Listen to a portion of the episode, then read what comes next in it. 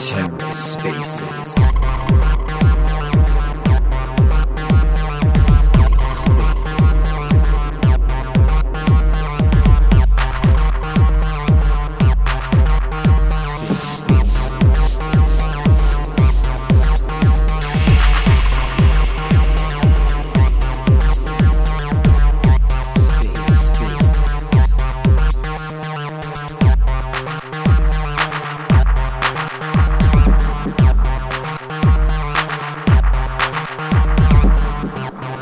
Welcome to the Ether. Today is Friday. Oh my god, what was that?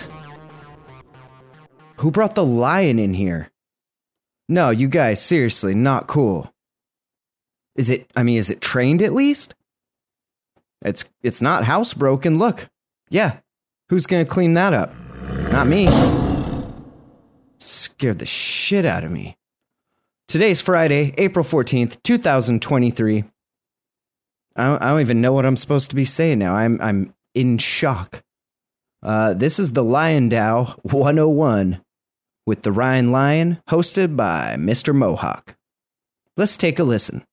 And please, can somebody get the lion out of here? It's making me very nervous. I don't like the way he's looking at those cords. How's everyone's Friday going on so far? I like your musical intros. Well, dude, as soon as I started the space, I started on not mute. And, you know, of course, I saw that. So I was like, all right, fuck it. I got to hit that button. I think you had hold. Did you have holding music on last time? I don't know what I had on last time, actually, now that. I think you can do, like, I haven't hosted the spaces in fucking ages, because I don't want to be the one that, like, has to, like, end it. But I think you can do holding, like, elevator music now, like when you're waiting for people to. So that's the issue though, is if, like, you can have the settings set up where it has some type of whatever pre-selected music that you have. But as soon as you unmute or mute your microphone, it fucks it for the whole space. So I started the space on not mute and I hit the button and it totally fucked the whole music for the entire space. So that, I guess that's what I get for, you know, trying to host and be fucking, like, whatever about it. But got you. But yeah, I posted the link in a couple different spaces. We'll have some people trickle in. The spaces are being recorded. Welcome everybody. As most of you know, I am now an Osmo influencer. Not a big deal. Oh man, I'm just looking here. Actually, it's quite funny. Actually, we should apply to Lunar Crush, because these, I don't know if you're familiar with Lunar Crush. This is like a it's like a crypto influencer slash engagement slash token engagement measuring platform, and that's where those stats are like posted from. And there's like random bot accounts that like, post the stats. So I'm just looking on there now, and yeah, you're number 28 for the week, and I must not have mentioned Osmo in a while because I am not in the top 50, which is quite unusual. It's like it's really weird how it works. So I think it only counts the hashtags or the cash tags. When you mention a coin sale, I feel like a lot of like people in Osmosis don't actually do the cash tag. You see, like the Osmosis account is number 16, but then it's like it measures three things. It measures like the amount of followers that you have. It monitors the amount of impressions, and then I think the third one is. Or the amount of posts, so like the amount of times that you've mentioned that cash tag, and it does some algorithm and figures out who are the top influencers. And usually, like, if a large follower account mentions like a token once, like, and I'm talking like actually large ones, so like I say, like a 300,000 follower, right, mentions it once, they'll like usually like go right to the top, like just because that number of followers is number of followers creates a lot of impressions, which then kind of fulfills two of those three criteria and puts them right up there. So yeah, I must not have mentioned Osmo in a little while, because I think last month, or maybe like a month or two ago, I was like trolling Juno and Osmo because I was like the number one Juno and Osmo influencer, despite only posting negative things, which is pretty hilarious. Well, it kind of goes to show where the algorithm can potentially fail. Like, if it's only like a predisposed algorithm that has metrics that are built in and no one checks it. And I think that that's kind of, at least from my standpoint, where my view is with artificial intelligence a little bit, where it's at right now isn't going to be a very easy solution for a lot of things. So it does make sense where an account that large, like you were mentioning, they can do the cash tag once and it pops them right to the front of the line with something. And, you know, my engagement has been through the roof, right, with Lion DAO and Roar and all those tweets that I've been putting out for the last, week or two.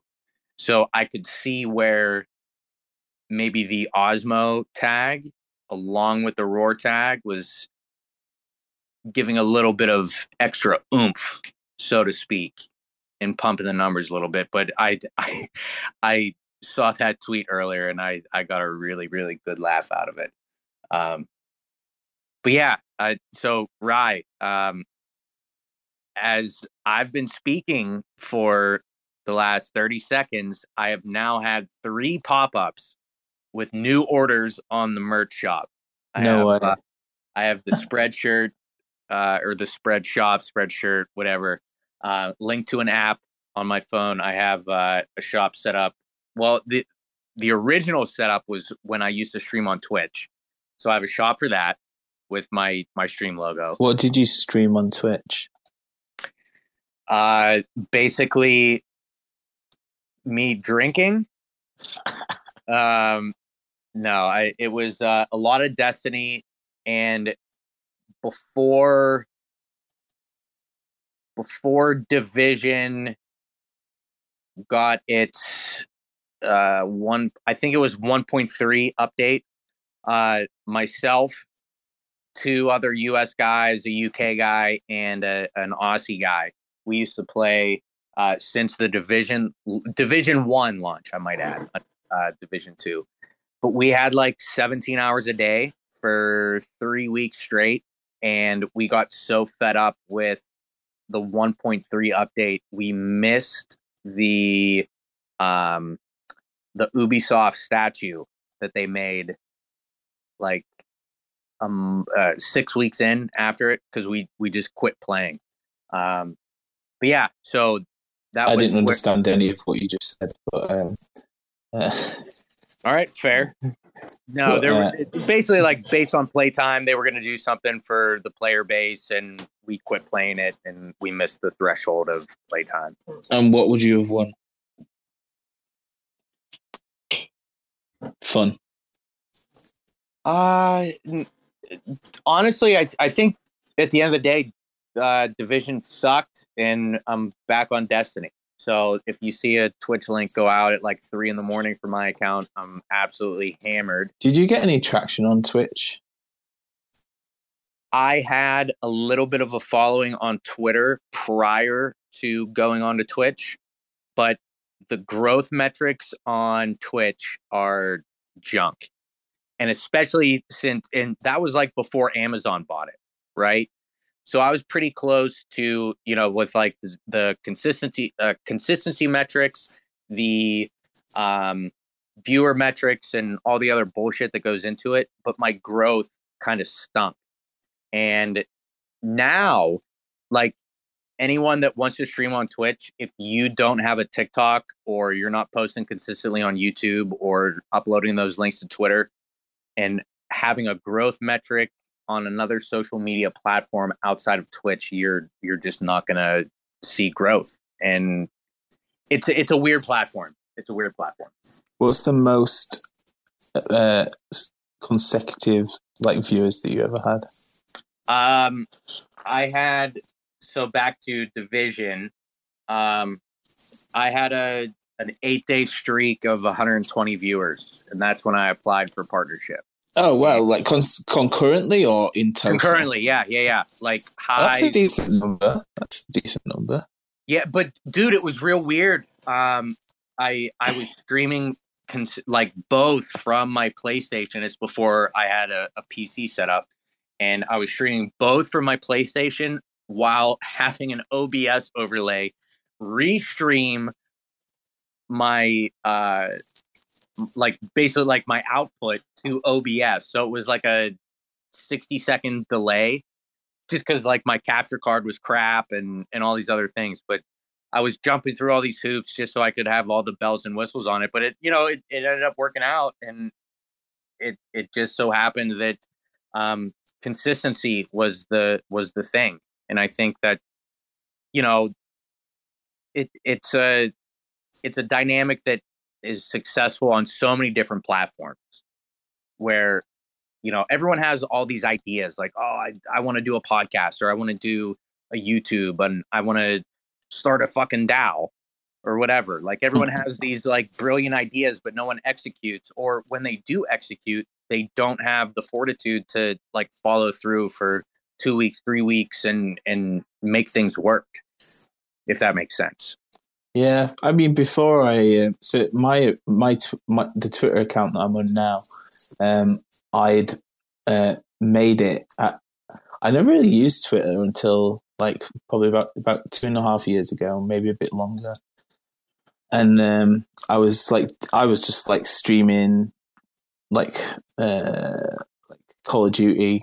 Warzone, okay. From my PS5 on just like, I guess it was like in the middle of COVID, right? Like I was just like streaming that, playing with the boys for lols, mostly for just like so we could clip stuff and like share it between ourselves. Right. And like got like no traction on that whatsoever. I guess I really wasn't doing anything to get traction. But like my Twitter account that I'm using now, like I set that up with my like as like a Twitch, like connected to my Twitch, right? And I would just like post on Twitter when I was going, like a link to the stream and like what I was playing, and then yeah, just sort of like when I was sort of falling back in love with crypto again, back end of like 2020. I just like flipped it. I was like, well, I've got this like sort of semi-anon account. I just flipped this account to like doing crypto stuff. Right.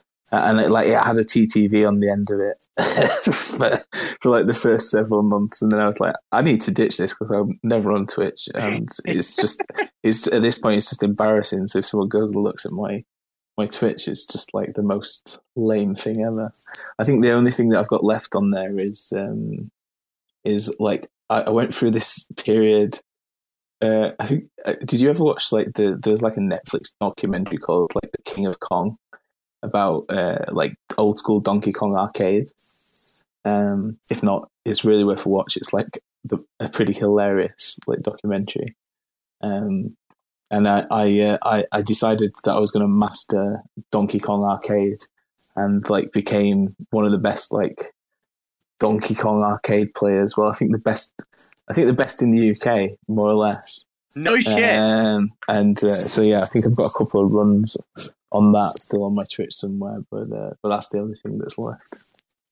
Well, dude, like so to kind of piggyback on your point a little bit. I think it's been so funny to see how I grew up, and like in the PS1, PS2 era, you know, I was very young towards the end of the N64 era, but I feel like when all of my age group kind of came of age, it was like the thing that they thought would be the cool thing was a try-hard Call of Duty or competitive first-person shooter game, whether it's Call of Duty, Destiny, Battlefield, whatever, right? It's like, you know, the no-scope and kill 20 people consecutively, right?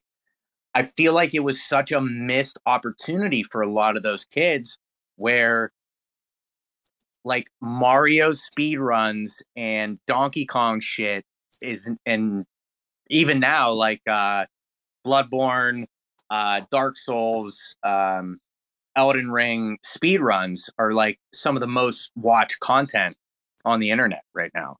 So I actually have a buddy who he can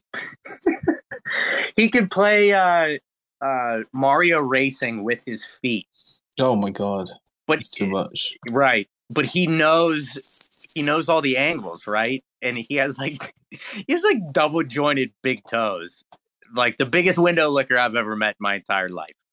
And you know, he can get absolutely annihilated, but just crushed in Mario Kart. So whether it's on N64, whether it's on GameCube, whatever new iterations of gaming platforms that you want, as long as he has the old school controller, he can do something crazy. And we always joke, you know, over a couple beers, man, imagine if, like, instead of these try hard cams where you have, you know, a 5.8 KD Warzone guy that has the face cam, and then he has like the keyboard or like the cam on the controller just to prove like he's not cheating or whatever. Imagine if he did that, streaming with his feet, playing Mario Kart, drinking beers, and just fucking around. Like, he would be the most popular account on Twitch right now. Funny how shit works out like that. That sounds like my worst nightmare, but I'm sure someone would watch it. Well, we'll see. So, like I said, I'm moving places in a little bit, and I'm gonna have my spare bedroom turned into a podcast studio in 6 weeks. We're gonna have Pantera over to talk about the evolution of terabytes into block bytes, or whatever it's renamed now. We're gonna have Bytes Digital Group. Yeah, Bytes Digital and all that. But yeah, so there's a lot of opportunity for content, and we'll definitely have you on for some follow up when, you know, Lion DAO is 7x in the next couple weeks. So that being said, I know we talked a little bit about some bullshit stuff, but Rye, I want to ask you, like, we talked a little bit last week on the last spaces, but from the growth and the opportunity, right, where it was like kind of surprising and you were kind of like, you know, whatever happens, happens. And then now with another week under your belt with like consistency and consistent interest and all the other people that are paying attention now, I would love to give you an opportunity to talk a little bit about how your mindset has evolved from last week to now to, you know. When did we do the last spaces? Was it 2 weeks ago? Was it like literally sort of a couple of days in? I think it was like 4 or 5 days in, yeah. And now what is it, 16 or 17 days? We're on day 16. I know because I'm running a I'm running a tally. Right. But yeah, I mean, dude, it was very early on, and I think you had a very down to earth, pitch where it was, I'm not expecting too much. I mean, it's so great to see what has happened and the support, but I just want to stick to what my original idea was to showcase everything. Mm-hmm. And, you know, obviously a lot of people appreciated that. And then now where there's like, you know, an average of, you know, all-time high trading volume in 24 hours was like 55,000. Low was like 28,000.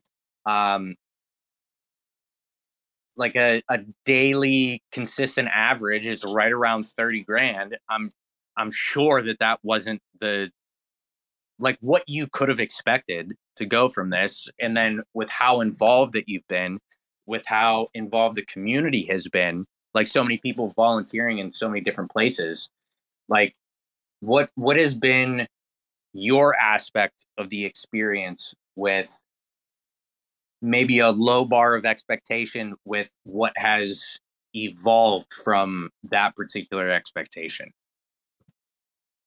It's been pretty wild,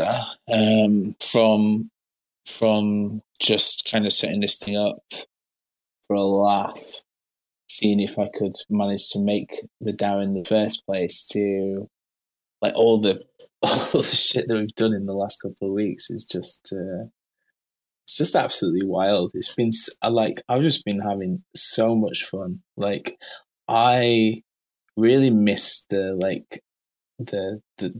Terra Glory days of like being able to do like crypto stuff all day long and like enjoy it and have loads of buttons to click and loads of stuff to do.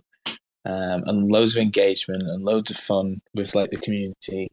I've missed all that so much, and it's really like just kind of struggled to get that feeling back again. And like, yeah, the last couple of weeks has just been like incredible amounts of fun. Like, so I guess that's the main thing, right?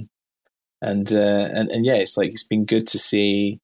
Like so many of like the old Lunar community sort of come out of their shell and get involved, and the Telegram's been non-stop, the Discord's been flowing, the Twitter notifications have been crazy.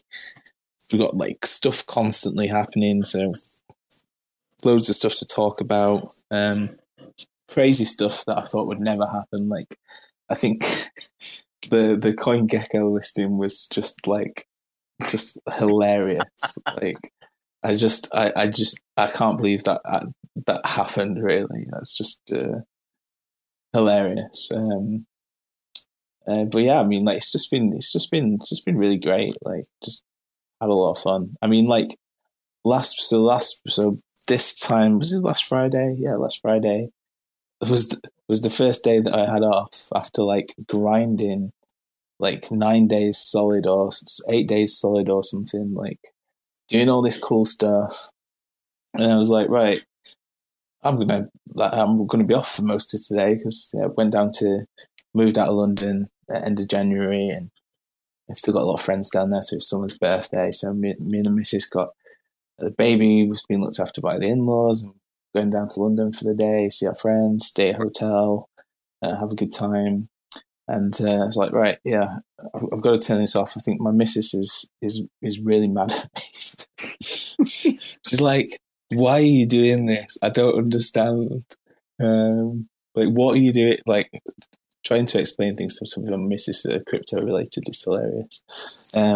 So I was like, yeah, okay, I'll put my phone down. Like, I won't be looking at my phone. I'll be just like spending time with you and the friends and stuff.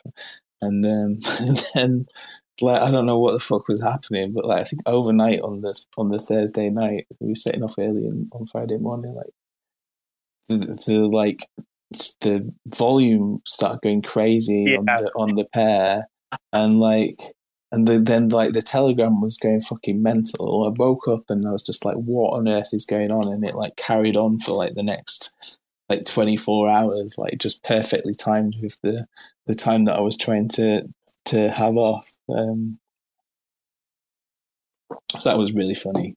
But yeah, I mean, like it's just, it's been going, I mean, I think it's been going really good. Like, again, like it really does come down to like the same mission of like, let's integrate with as many like Terra protocols as we can. Let's do as much stuff as we can on Terra. Let's go and explore which different chains we can go to. I guess like everything's kind of slowed down a little bit because we like hit loads of like easy stuff early on, and then now we're doing harder stuff. So like you know for example, we got the proposal. Up for on Astroport to provide liquidity incentives to the LP pair, and that I had to Philip from Eris Protocol kindly helped us out with that, but that needed like smart contracts writing and code writing to be able to like submit the proposal. So that was really tough. Stuff like spin up a validator is like. You know, you can't just. I mean, you can just spin it up quickly if you're right. Technical. I'm not, but like sort of finding someone to trust, and then like deciding, okay, where are we going to host it, or are we going to run bare metal, or like, are we going to be able to support it, like all that kind of stuff. Just how are we going to fund it? Like that stuff takes a little bit of time, and then like trying to get some of the other. Like cross-chain partnerships going and just a little bit more difficult as well because they have to allow us over IBC. So like we were supposed to go live with like on Chihuahua chain earlier this week, and we ran into a problem with like CW20s going across from Terra to Chihuahua chain, and like yeah, it's starting to like hit some roadblocks with some I guess like higher. Like higher effort, like stuff that he's doing. Right. Yeah, I think it's been such a wild up and down where there haven't been that many downs, where there's always been something to work on. There's always been someone from the community to step up and volunteer. It has just been such an interesting thing to watch play out. And, you know, I'm very lucky that I have the opportunity to speak about this from, you know, a little bit more behind the scenes perspective. Before I even mention that, I would like to, you know, just reiterate that the entire reason that I was even on Terra in the first place, pre-crash, was because of my relationship with Pantera. He's a very good IRL friend of mine. He introduced me to a lot of things, and I just at that point in time, I didn't have a ton of liquidity to participate in a bunch of different things the way that I do today. So I paid attention to a little bit of stuff that was going on, and I've always been a very big advocate of Terra and the UI, the UX, just the ease of access and the experience that a user has on this chain with the general IQ that I think this chain has opposed to other things. I think Lunk has ruined a lot of my high IQ thoughts about a lot of shit, but I won't get into that. It's just been a very interesting dynamic of what the lunatics were, what they're about, and having this like front row seat to see something like this develop and see so many people come back and, you know, say these things out loud of, wow, this is something that I can finally be excited about again on this chain. And you know, people saying that in public, people DMing me and saying, hey, I like, this is my first exposure to you. I don't know if you know this about me, but I've been on this chain for a while, and I've lost so much faith over the last 6 to 8 months, and this is like a very big rejuvenation opportunity for me. And then when price started pumping with, you know, between liquidity and people buying and selling and all these different things going on with the Roar token, we all have kind of fallen into this like bullshit wallet tracker, because it's not a million purchases a day. Like, we can focus on who is doing what without getting bombarded with transactions. So I feel like a lot of the individuals that are paying attention to Roar, they know what wallets are dumping, how much is left, and this and that. And going on to Terrascope, you see like they have that interactive block now, and it's so cool, you know, regardless of whether they're dumping, they're buying, and X, Y, and Z, and how you feel about that, whatever, right?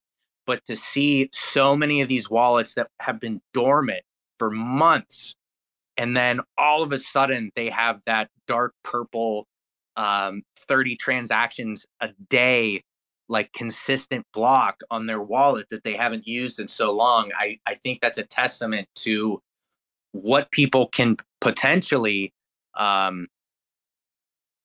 see the opportunity here for. And I think that's a very important thing to touch on. One, from a guy in you, Rye, where I think, at least in my brief experience, I've seen so many different projects go away from the chain because they saw opportunity elsewhere. Based on your prior experience and your position on Terra with the protocol that you were involved in, you sticking around, and then you finding an opportunity to highlight what everyone was convinced of 2-3 years ago before everything happened. And it was still like just on a general understanding, a general basis of what this chain has to offer. I think we're seeing a lot of that now, where it's simply about the tech. It is simply about the potential. And there is now liquidity that is flowing back in with, you know, Bitcoin and Ethereum kind of hitting their tops or whatever. But we're seeing a lot of liquidity flowing into altcoins. And I think it has just all been a very interesting timing on everything that has been happening over the last 2 weeks, the opportunity that presented itself, and you being consistent and passionate about what you're doing. So before I ask you another question, I would just like to thank you again for kind of the opportunity to spitball with you on all the stuff that you're working on. This has been one of the most fun stretches that I've had in crypto, Web3, since I really got into DeFi back in, you know, 2021. I think that there's an opportunity for people to appreciate how special this actually is, and it's been, you know, a very great opportunity for me to learn with you and get some insight with someone that is obviously very knowledgeable about the building process and the opportunity, the execution, putting people in the right spots, XYZ, blah, blah, blah, right? So again, I really appreciate you letting me kick it with you. What a fantastic community that this has turned into in that same breath, where so many people are volunteering their time and their effort just to make this work without really, like, I don't want to say without knowing an end goal, because I think that you've been very transparent about your vision behind everything. But even when I was doing stuff on Avalanche and I saw people volunteer, like, they were always asking for something. They wanted to have a personal gain. They wanted to do something that benefited them in some way. I have not seen that at all in this community. It's pretty much a general discussion, whether it be Telegram or Discord, and you weighing in on a couple things, and everyone gets to like mold their perspective based on a couple different things. And then people step up and they're like, all right, well, I can do this. Can someone help me with that? And it is just evolved into this, you know, self-sufficient entity that is, it's a wild dynamic that is going on right now. So, yeah, I think it I think the point worth reiterating there is that that you're completely right. No one has asked for anything, and I guess like no, you know, just to clarify, you know, all these people that are helping out. I don't know, maybe I should be, you know, rewarding that from the distribution wallet or whatever, but no one's had, you know, any tokens, any special treatment other than the airdrop schedules that we've done throughout the process. So, yeah, it's just worth reiterating that, you know. Real quick, I didn't mean to like throw you under the bus. I just thought that it was something incredible to see. Oh yeah, no, I just think it's worth. Like, I think it's worth clarifying though, because right. You know, people be like, oh well, why are people doing stuff, like have they got like a deal on the side, like, or whatever. And I guess just to reiterate that, you know, no one's getting any special treatment as it stands. Anyone who's helping is doing so on a completely voluntary basis, and you're right, it's like it's pretty amazing. It's been really surprising, like people are so like happy to help as well, you know, like people like you know, Spear, for example, who's done a lot of the like graphical stuff, and dude, incredible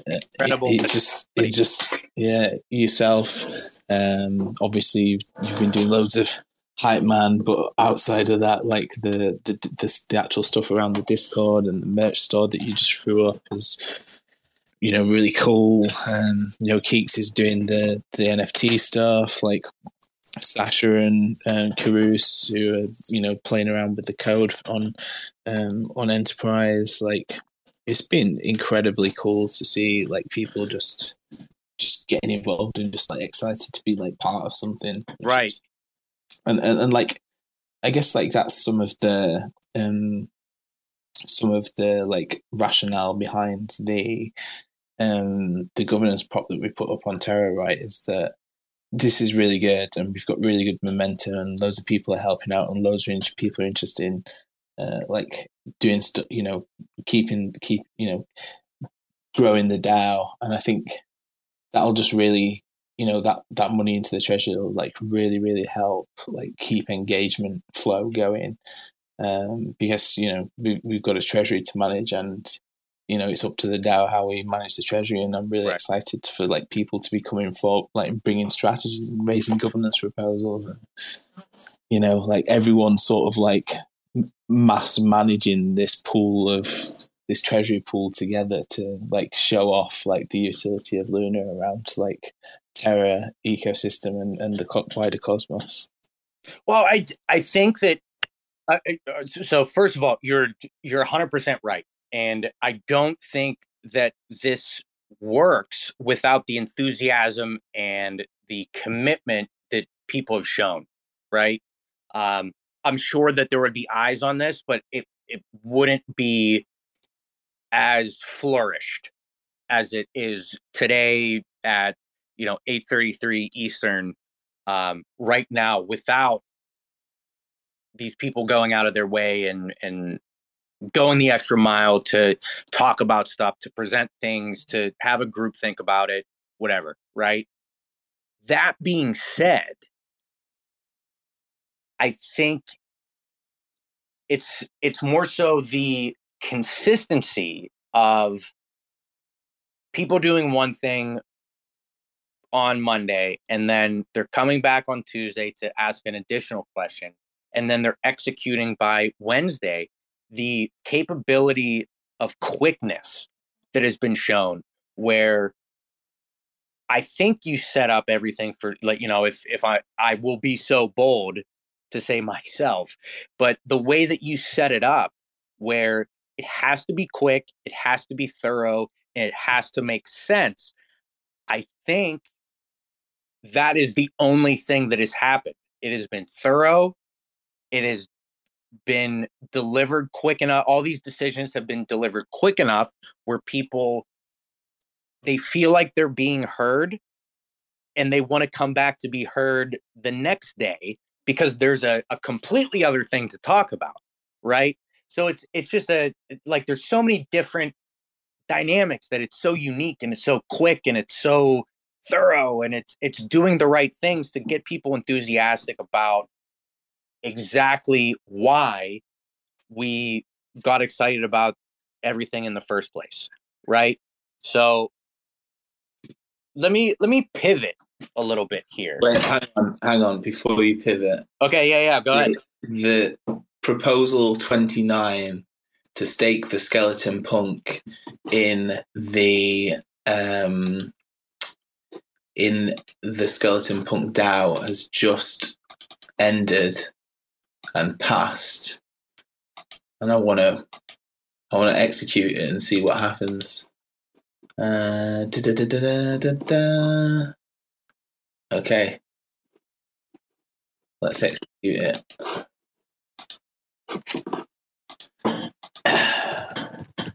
History in the making, if it works. History in the making, we're doing it live. Okay, I've just executed it, I think. Did I execute it? Let me. I'm in front of my my PC for like 1 second. So no! Failed to execute the proposal. That's not a good sign. Let me disconnect and reconnect. See what happens.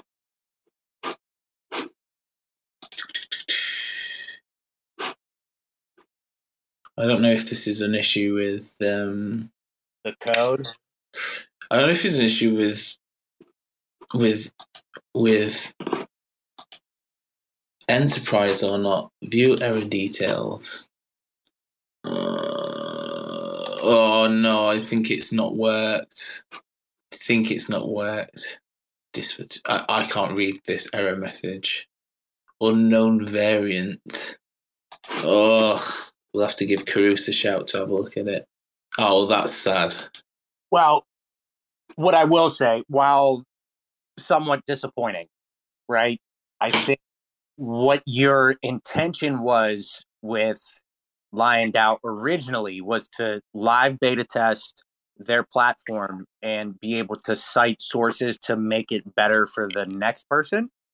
And I think in that regard, you have succeeded exponentially, right? The entire journey behind making this easier for the next person. Like I'm in Enterprise DAO Telegram. I see you pumping messages in there all the time. I know that their developers are loving this live feedback and trying to change things to entice more people for it to make sense. Now, do you think they are loving it or they're hating it? I think it's probably a bit of both. Well, yeah, I would agree with that. But if for me, so let me go off on a brief tangent real quick with what I'm doing with Caliber, right? We had a soft launch in September, and we kind of went on a hiatus for like a couple months just to make sure that our process was foolproof, fail-proof. And before we took on paid clients for marketing, all these other things that we're incorporating into Caliber, we wanted to make sure that it was working 100% cost-effective, XYZ, right?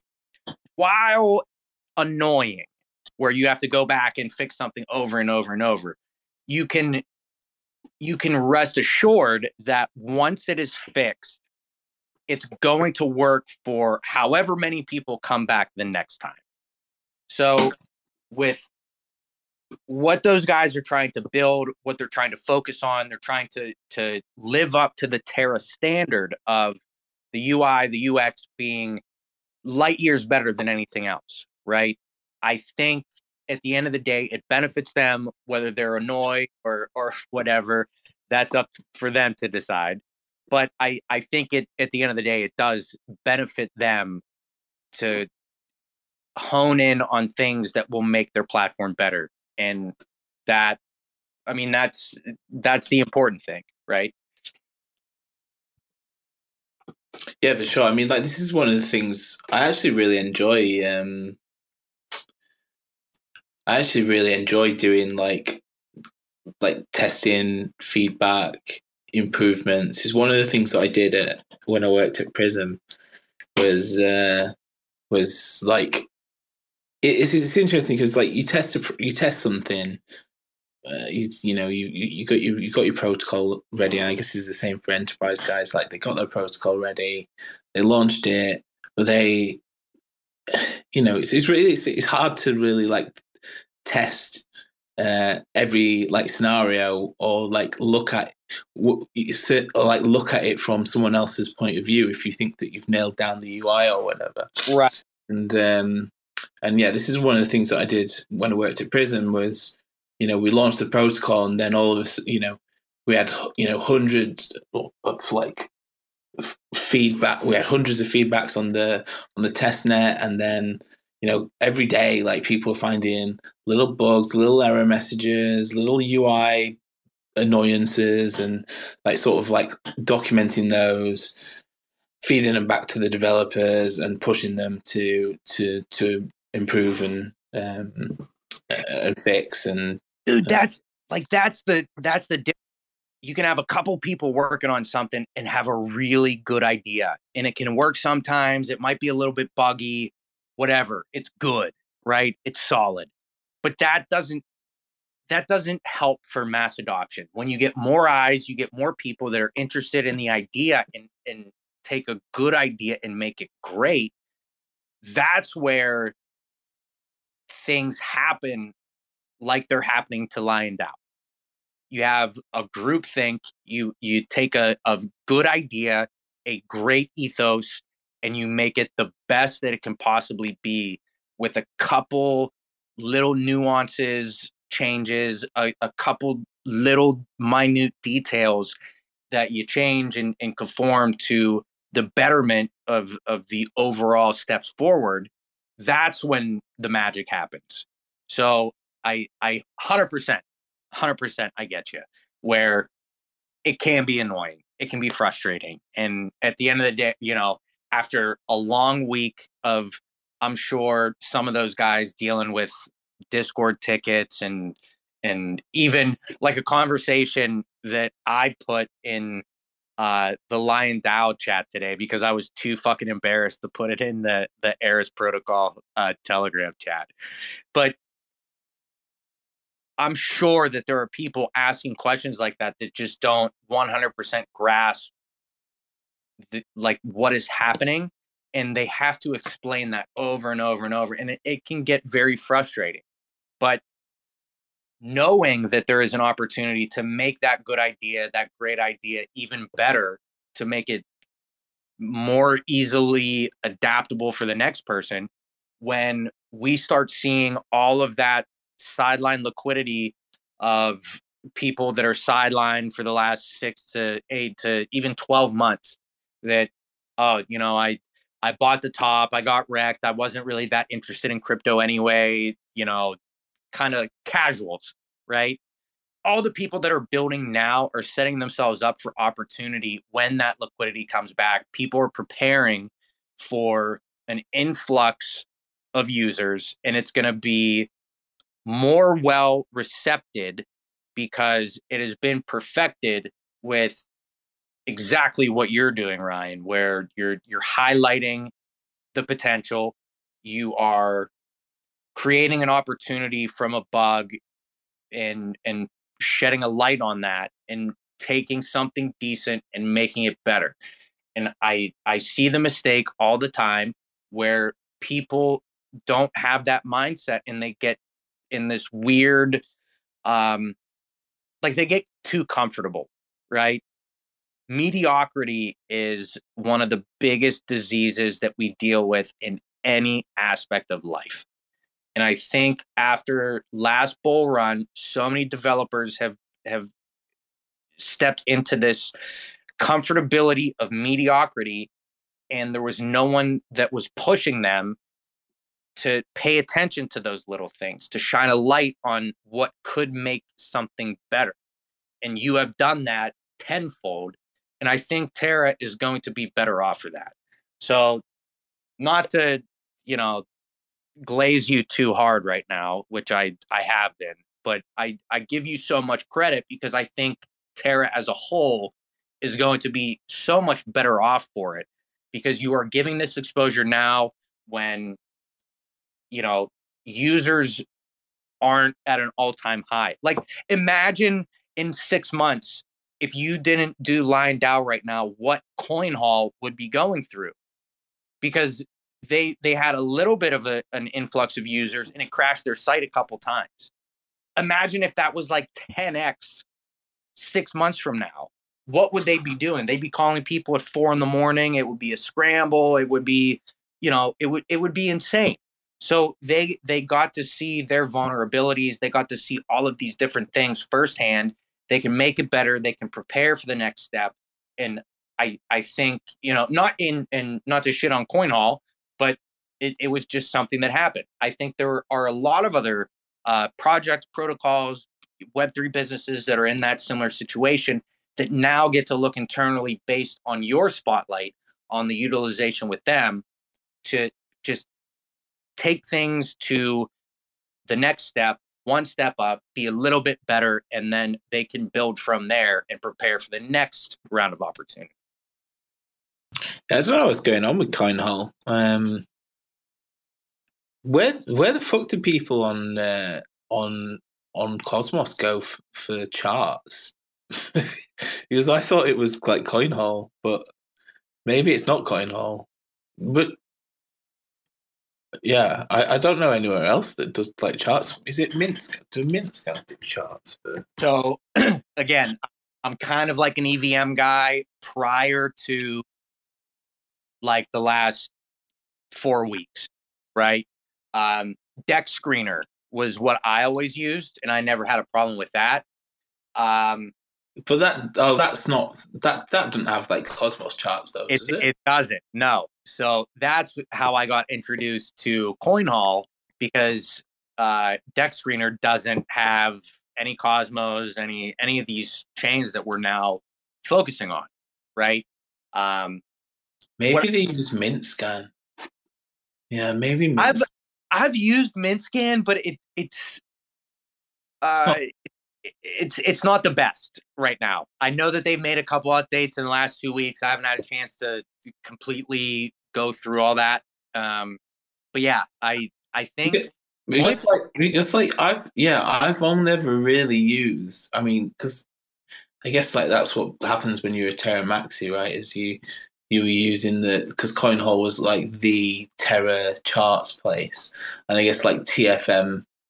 More recently also have like charts and analytics, but CoinHall was like the OG like Terra Terra charts place, and then obviously when everything went tits up they sort of like expanded a little bit, and they've got like Osmosis and Juno and what other Osmosis, Juno, Kujira, and Near randomly in Terra Classic. But I always thought like that's where I'd go for the charts. And right. then we've been like Roar's been trending on there like number one or two for like literally the past 2 weeks. So then it makes me think, well, maybe no one actually uses CoinHall. Maybe it's just like us Terra Legacy people. Well, Ryan, I'm going to interrupt you here. And so it was the Roar Luna pair that was in first place for 12 days straight. All right. Whale AXL USDC took over and knocked you off from number one, but you then overtook that pair on CoinHall when Whale has hit like that's what I mean. It doesn't make any sense. Yeah, it doesn't make any sense. Like that either suggests to me that there's like five Roar holders just hitting refresh on the page like constantly, or no one uses CoinHall. I am taking up probably 80% of the bandwidth on CoinHall by hitting refresh at 4 a.m. and my girlfriend rolling over at 4 a.m. What the fuck are you still doing up, you idiot? I can't tell you how many times I've heard that in the last 2 weeks. Yeah, I think just no one's using CoinHall. That's my conclusion from all of this. Although, again, like for CoinHall, we did, we did the campaign with those guys, and I mean that just blew me away in itself. Like day two, doing the giveaway on CoinHall, 500 wallets to come and claim, to claim an airdrop. I think I said to you on, like, or said to someone, I think it was you on the last spaces that we did, like, Eris did a giveaway on CoinHall where it was, like, literally, like, free money. It was, like, only, like, half a lunar or something. But yeah. It was, like, free money. And it took them, I think it was, like, 100 claims. And it took them, like, over a month for it to dry out. I think I claimed it on, like, 3 different wallets just because I was like, is this just really going to sit here, like, for free money? And then yeah, we did ours, and it went in like 6 hours, and I was like, oh shit, like that's. And then the Ghidorah did one, and he got yeah validator, right? Yeah, and it went in like 18 minutes. I was like, holy, and like everyone's like, oh my god, this is going to. Obviously, it was a small amount, but I think it's going to be really interesting when we do the Kujira one. Like, because when I was first thinking about the Kujira one, I was like, 2,000 wallets. I mean, that feels like a lot of wallets. Right. So it's going to be really interesting. It'd be interesting to see, like, A, have we caught people's attention, and B, like, how many wallets are actually active on Kujira. Well, so first of all, I agree 100%. And I'm always fascinated by the intricacies and the analytics of what, goes on with, blockchain data, right? Now, that being said, I think I hope that this isn't misconstrued as like an accusatory thing, because the dynamic has changed so much in such a short amount of time. With the very high number of airdrop allocation to Kuji stakers originally, right? To see so many people come over, they sold a little bit, got themselves enough Luna to kind of interact on the chain, and then to see so much Roar staked after the fact. I think that, in my, personal opinion, has been one of the coolest things about it, because so many people have seen a meaningful airdrop where, how many times can you say, oh, I have staked a little bit of a coin and it wasn't for all that long, and I got $20 of anything right off the bat, and it was in, I could claim it, and I could sell it immediately.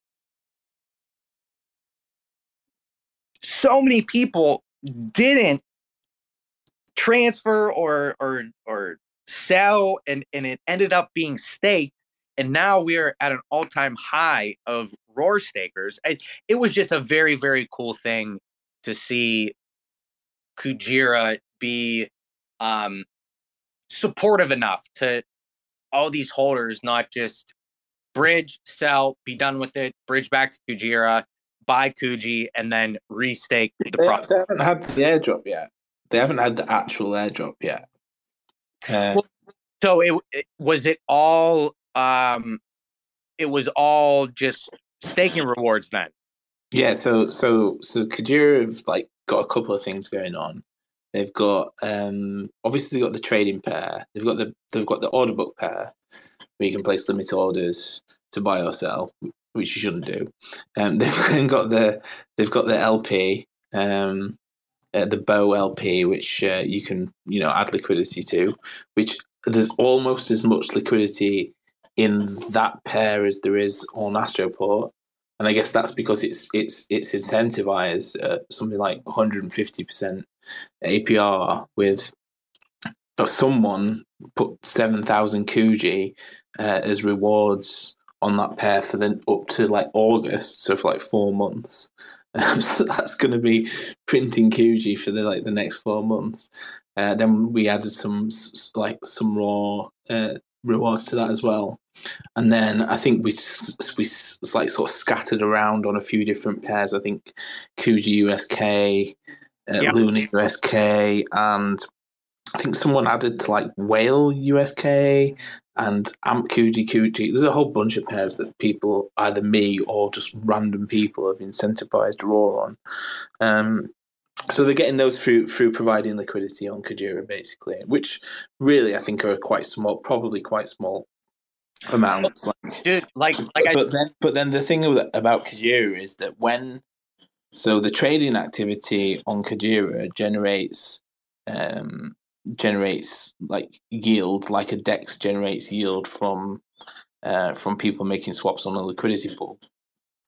But that then gets shared, or certainly a portion of that then gets shared with stakers. So Roar is being provided as staking rewards on Kujira because people are trading the token over there.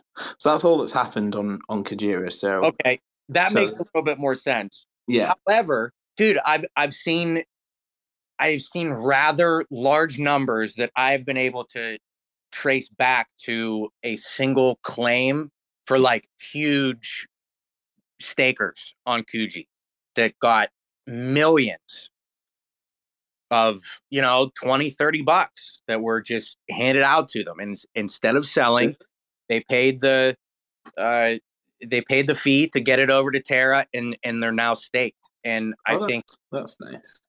It's been in my opinion, I've been very bullish on Kuji for a while. I think that's a testament to the Kuji community, the Kujira community. I admire where their particular ecosystem is, where and I love comparing it to Phantom. I don't know if anyone in here has had any experience on Phantom, but it reminds me of Phantom, where it's cheap, it's quick, it has a very cult following almost, but the difference is Phantom has so many different DeFi protocols where the liquidity is spread out, and you're like, you have to get in very early because the market caps aren't huge. They're not going to boom very large until, you know, we see liquidity drain back into crypto as a whole. Kujira, it's almost like you can do all of these different you can partake in so many different aspects of decentralized finance within their ecosystem, but it's all housed on one thing. So it's not like a huge dispersion of assets, where it's very cheap, it's not going to go up a ton. Everything is in like one space. Like you have Blue, you have Orca, you have Finn, you have all of these different things, but they're all Kujira, like Team Kujira based.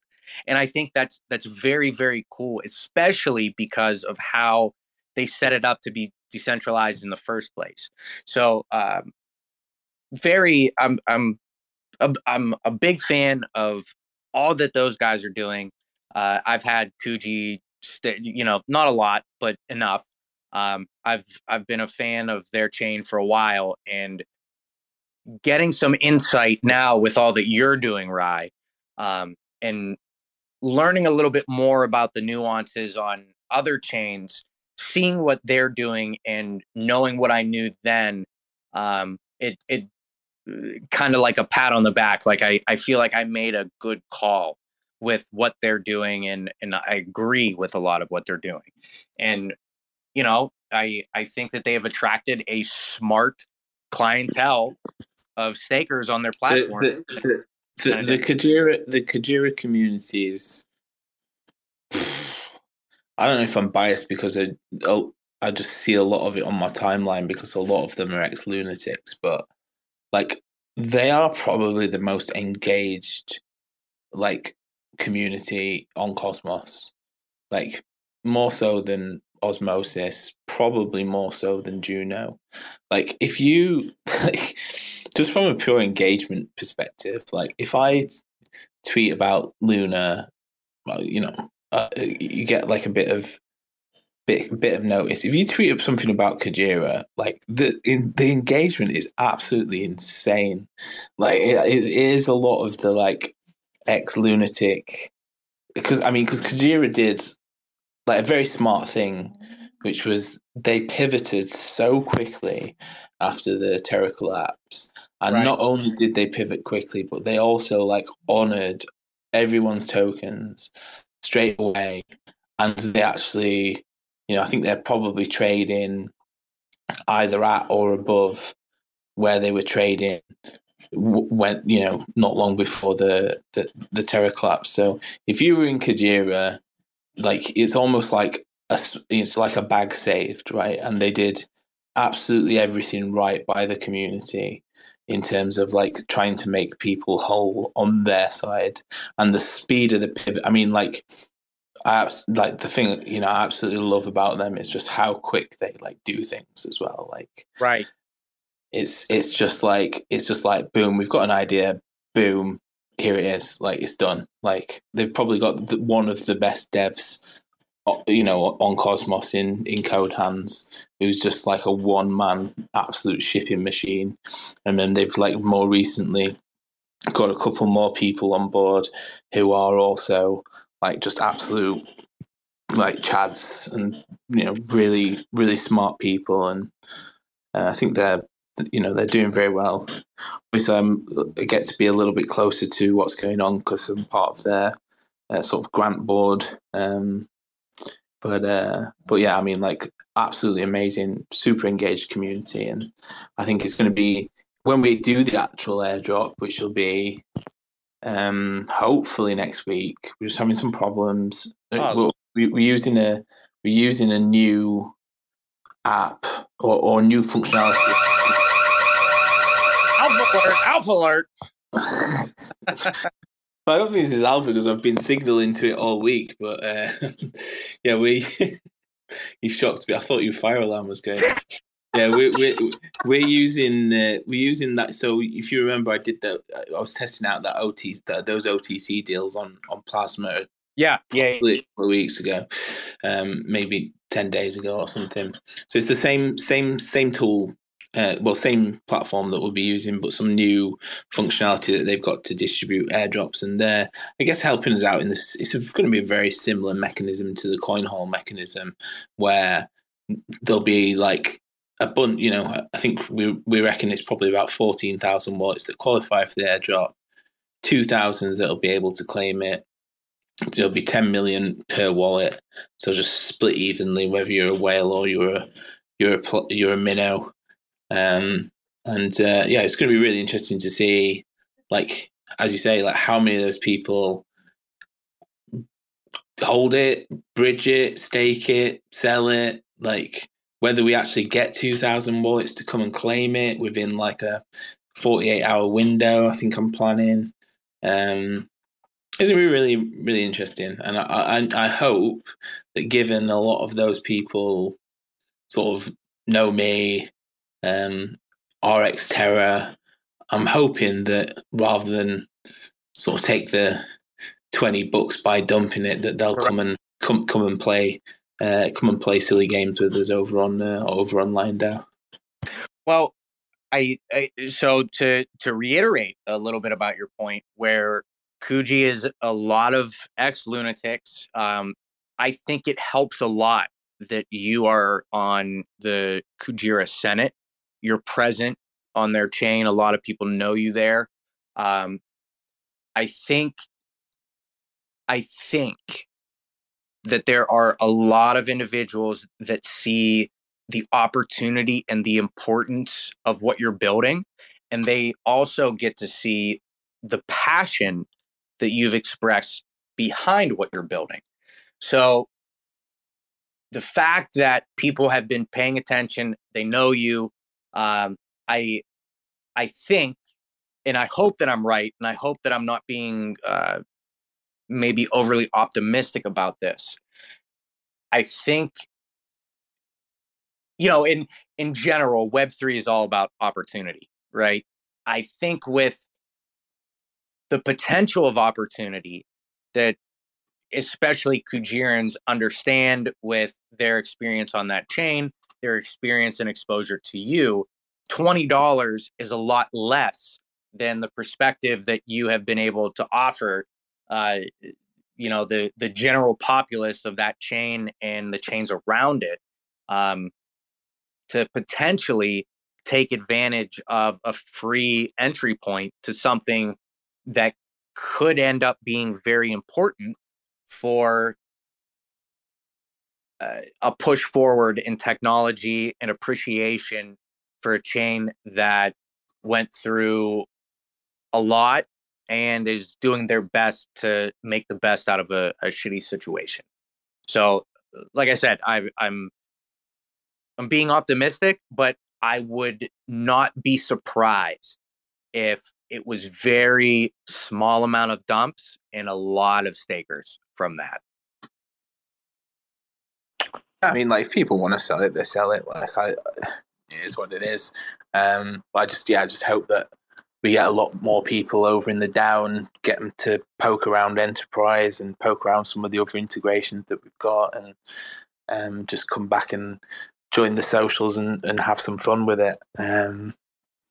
Yeah, I mean, like, it'd be nice. Like, I think we're in the region of like 500 stakers in the DAO. It'd be nice to like get that up to 4 figures, yeah, just like get some fresh perspectives and some fresh voices, and have some more people to bounce ideas around. So, yeah, fingers crossed. So let me ask you this. I've made a lot of bold assumptions and comments throughout this chat today, and I know that I've kind of put you on the spot in the last couple of days when we've been back and forth on a couple things that I've been trying to bring you. And again, I don't mean to put you on the spot there, but with where we sit today, day 15, if I'm not mistaken, 16, day 16. In a perfect world, like, you know, obviously, you know, you started this, you got to see the development, you've got to see a huge beneficial response. You've pivoted very well on, I'm sure, original ideas that you had, and you know, you kind of adapted to the situation, right? Where you sit today, what would be, like, you know, you put your phone down at the end of the day and you think to yourself, holy shit, like, this is unbelievable that this just happened. What would be that perfect, ideal next step that you are very excited about,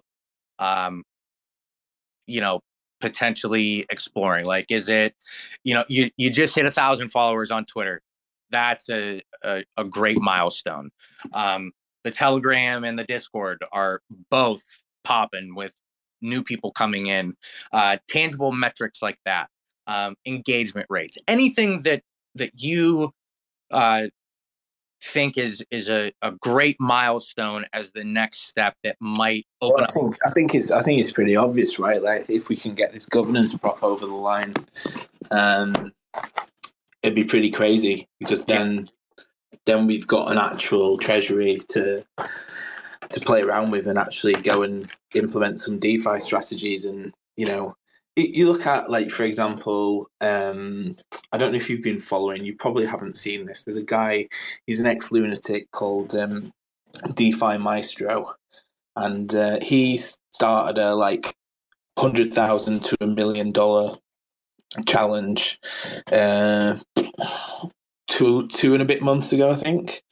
And he's at like 650K, maybe more. I've not been keeping up to it day by day, but he's done insane. He's got to the point where like there's so many eyes on like his wallets and what strategies he's doing. And like, I don't think we'll be able to do like quite do that with the treasury, because we're going to be sort of restricted in, you know, not selling the Luna, not like trying anything too risky. Right. But I think like I would love to, you know, the idea of that prop is that we got a treasury to play with, that we go and like demonstrate a bunch of like yield strategies for Luna. We'll be able to show off like Alliance, will be able to show off like taking Lunar into chain, we'll be able to show off like all the various like Eris like strategies that you've been playing around with, and you know, I'd love to like get a lot of eyes on what we're doing and like generate some interest in the chain again and the token again, Lunar token, to kind of like show off all the opportunities that are out there. So I think that's the really big one, because I think then, you know, we will have a lot of like interest in people joining the DAO and coming and managing those strategies together. So I think that's the big one really. And then I think the other thing would be if we're able to spin up a validator and get into the active set and have a sort of passive income coming into the treasury as well. I think that'd be pretty huge. It's going to be really hard work to get into the active set, so I hope we can get a few whales to support us a little bit. Hopefully there's some whales watching what we're doing and who'd be sort of willing to help us get into that active set, because I think once we're in the active set, I think we'll fly. But getting into it, people have to take that risk of moving their Luna to a right. validator that they're not going to earn rewards on until it gets into the active set. So you really need to ideally do it really quickly. Otherwise, you know, the longer you're sort of outside the set and not generating any staking revenue right. for people, then the less inclined they are to take the risk to do that. So I think those are two like really big things that will kind of propel the DAO to the next level. And you know, currently we're looking, you know, I'm you know, pleasantly surprised by the support that we've had on the governance proposal. We don't seem to have had any significant pushback. I mean, no validators have voted no or no with veto yet. Which is a good sign. Yeah. Lots of abstains, which I can understand why absolutely why there's some hesitancy from some validators who don't want to be, you know, there's obviously potential that things could go wrong. There's risks, and I guess they don't want to necessarily put themselves in a situation where you know, there could be backlash on them. So I understand that, but I mean, we're close to quorum. I think we're 85% of the way to quorum. That was my first worry, because if we don't get to quorum, I lose like $700 or something. So that's good. And then, I mean, if we get to quorum at this point, it's going to take a pretty big swing to turn it from yes to no. So right. Fingers crossed. Well, again, Rye, I think the biggest thing that was beneficial to your proposal was, I mean, first you had like the preemptive Agora post, and I think it was well written. It was very concise. It said exactly what it needed to say in the tone that it needed to be said. After you posted the governance proposal, your second post was just out of this world. It was like the tone of, I understand the situation of what I'm asking. I'm not asking anyone to overextend themselves or put themselves in a vulnerable situation. And I think that was good even before what happened to, what was it? Terra, whatever, like that whole Lunk thing that happened over the last couple of days, where I 100% see where a validator doesn't want to put themselves in a position to be exposed in some point. Now, it's great that you have a history with all these people. They know you, they know your intentions, they know your integrity and all that. So that's, of course, a benefit to the DAO, the community, and the chain at whole. But there is, you know, as much as I hate to say it, there is always that potential of the worst happening. But I think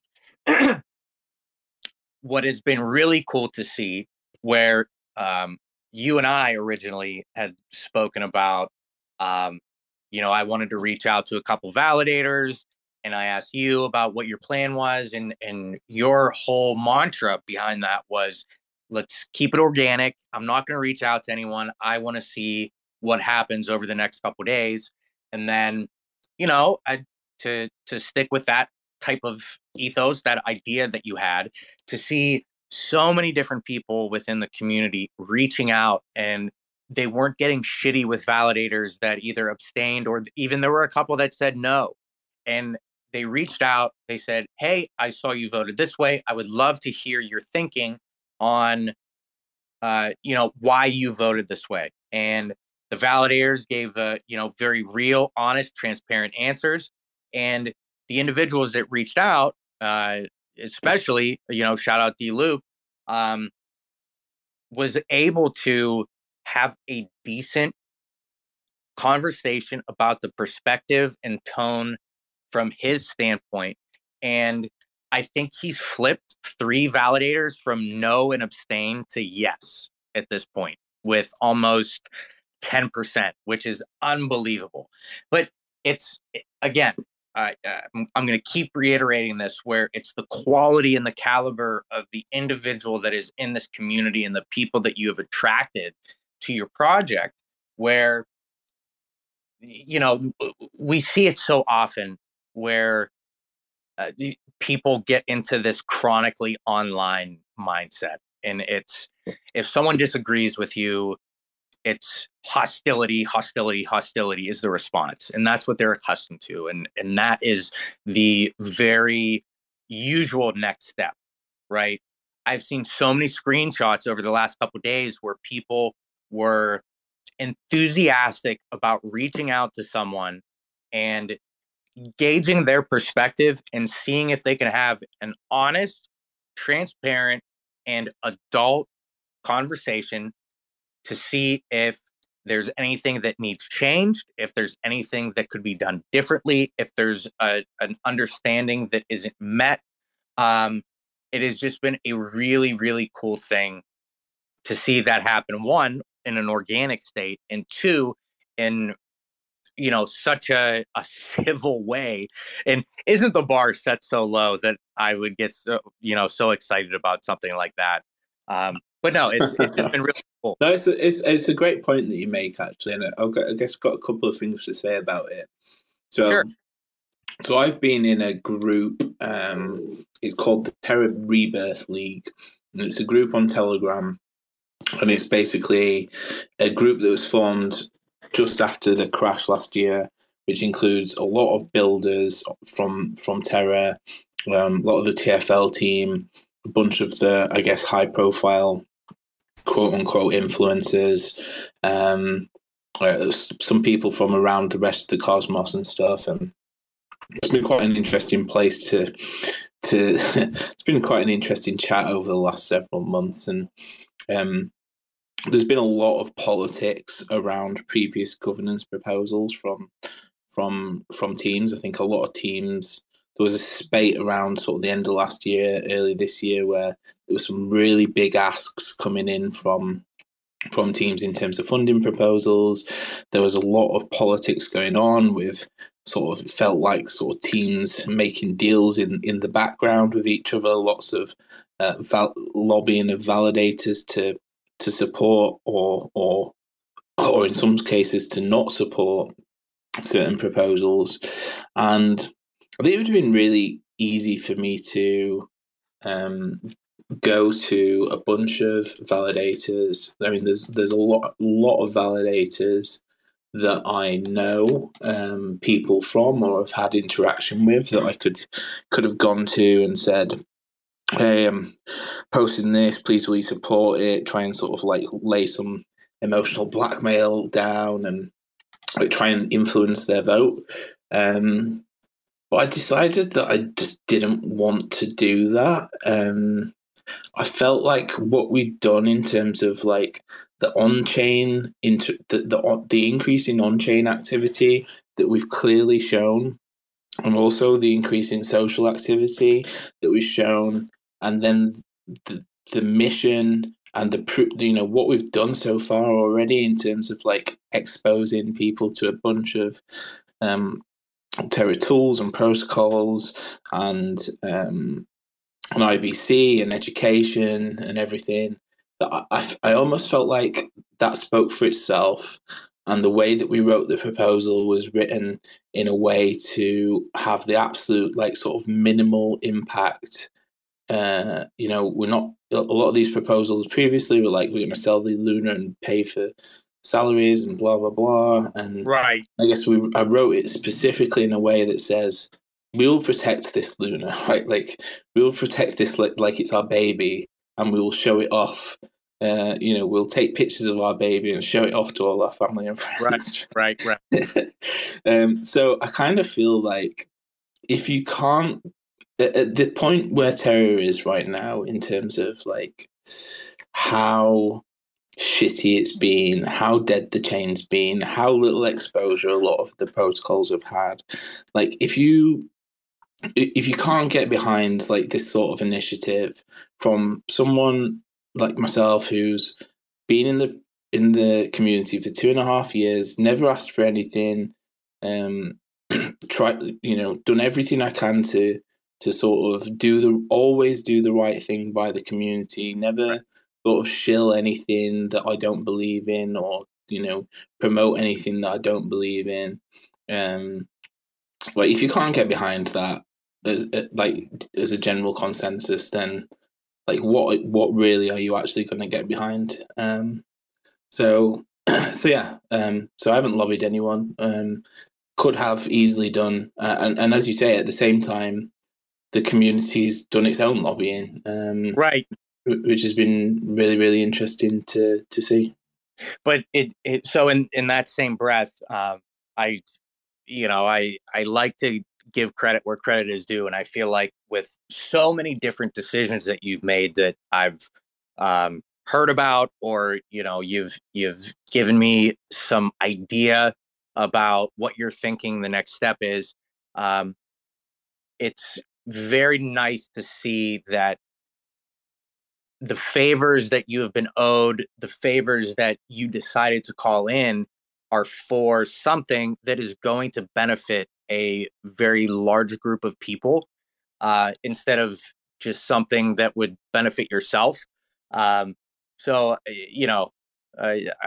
this before, I'll say it again, Ryan, it's been such a pleasure to connect with you on this level with what you're building. And I thank you again for the opportunity to work with you in this capacity, because it has been an absolute pleasure. I very deeply believe in what you're building, and I see the benefit that it offers to so many different people, community, protocol, founder, team, developer alike. There are so many different people that are going to benefit from your approach. It's just very admirable. Now, that being said, before I get into my next point, quick room reset, guys. If you guys are enjoying the spaces, drop me a follow, drop Ryan a follow, click on someone's profile up here on stage, follow at the Lion DAO. All Lion DAO updates coming from that that Twitter account. If you could, please retweet the room, share it in your Telegram, share it in your Discord. I don't want to go too much longer, but I would love to have a couple more people in here to hear the next couple questions that I have for Rye. Maybe we could open up to a couple of the community members to ask a few questions here and there. I don't think that we have the same crowd. We definitely don't have to worry about Jimmy the Otter coming up and doing anything today, which is great. But yeah, please retweet the room, drop follows, do all this stuff. Appreciate you guys hanging out on your Friday night. I know that this might not be the sexiest thing that's going on right now, but you're such a classic American. You've got all the you've got all the hype man chatter. Like, I just I could imagine you doing one of those like YouTube videos where, you know, it's like a picture of your face looking shocked, being like, OMG. Wait, hold on. Wait until I send you the picture that I took when I was doing Pokemon unboxing breaks on my Twitch during COVID. I have exactly that. I'm going to send it to you as soon as we're done. That's fucking hilarious. Oh, man. You got all the pattern down. Like, follow, retweet. I never do that stuff. Like, that's beautiful. Yeah. But no, maybe I could have like 100,000 followers by now if I did that shit. Like, potentially. I need to work on hyping myself. Now, I'm going to be honest with you. If this was more of a me-centric space, I wouldn't be doing that. But I believe in what you're doing. I've again had the pleasure of kind of sitting around in all of these ideas that you've had and hearing the explanations and seeing what you're doing and the consistency and all the things that I love about what you're building with Lion DAO and, you know, especially the community. I think the least that I can do is remind people to share the space and put it into the eyes of someone else that might not be lucky enough to have the exposure just yet. So I get you, and I know it's a joke, but I would love to do my part in at least trying to share it with a few more people and hopefully give them the opportunity that I've been lucky enough to partake in. Now, that being said, so we have your next steps, perfect world scenario, right? And I don't think that I could agree more, where one of the things that I asked you originally was about the 50K Luna and, you know, is this the right number? How do you think that the community is going to be receptive about this, XYZ, right? And your point was, no one wants to see a DeFi strategy that has $50 put into it and makes a profit of like $7. And that was what really hit home for me, because say that we only utilized the DAO treasury right now and we had the best, like the literally fail-proof DeFi strategy, right? It's not going to entice a lot of people because of the volume or the lack thereof, right? So not only does a higher number allow for the DAO to take on a little bit of risk, because, you know, it's at the end of the day, it's DeFi. There's always risk that goes into it. But you get to show people the opportunity that even if you don't put in $1 million bucks, if you put in a decent chunk of money, there is an opportunity to make real yield from what you have put in. So not only does that benefit the DAO at the end of the day, but that investment is going into paying fees and paying the team that DeFi strategy is implemented on the protocol with. That entices the rest of the Lion DAO community to get involved in the same way. It also brings in new eyes to say, oh, these guys are the real deal. They know what they're doing. And then they can get involved as well. I think it is a very good driving perspective of what could be when it comes to DeFi strategy and showing support for these protocols based on what they have to offer, a good tokenomic system, which I think Luna across the board, or excuse me, Terra across the board has, and again, showcasing the opportunity that is available. So, you know, I have my fingers crossed. In the next couple of days, I'm still working on a few emails, a few reach outs that I would love to shout out to a couple people. Not necessarily calling in a favor, but you know, I think without trying to take advantage of a friendship and saying, hey, do me a favor, man. That's not what we want to do. We want to give the, as if we had no relationship with these validators, give them the full pitch. Don't put them in a tough position. Give them the breakdown. And I think that most, if not all, of these validators see the value in this allocation if the prop passes. So if anyone has any plans to reach out, to touch base with someone that they have a connection with, don't put them in a position to feel, or for them to feel like they're doing someone a favor. You're all smart individuals. I think that you're going to be able to pitch this in a way that it makes sense to everyone and be received very well by the Terra community at large. So just wanted to remind people of that aspect moving forward. Now, Rai, I did see that you put up one of the peak NFT previews with the don't buy mantra. Again, guys, hammer it. Like, retweet, quote it, do all the things. Might delete it, to be honest, in a bit. No, do it before you delete it. Like, a bit of alpha for everyone in the spaces. I'm wondering, like, what do people think about this art style? Yeah, if I think we're getting to that point. If anyone has any questions or would like to, you know, raise your hand and give some feedback on the NFT, if anything. I think Keeks is doing an absolutely phenomenal job, right? Based on hearing what he did with Kujirans, I love their art. I love their project. It's now deflationary. They're incorporating into GameFi. They have so many different plans. You know, I was lucky enough to have a bunch of stars in my wallet from, I think, you know, I know that this doesn't sound like me, but I think I was fucked up one night and I accidentally transferred a bunch of Atom to stars accidentally.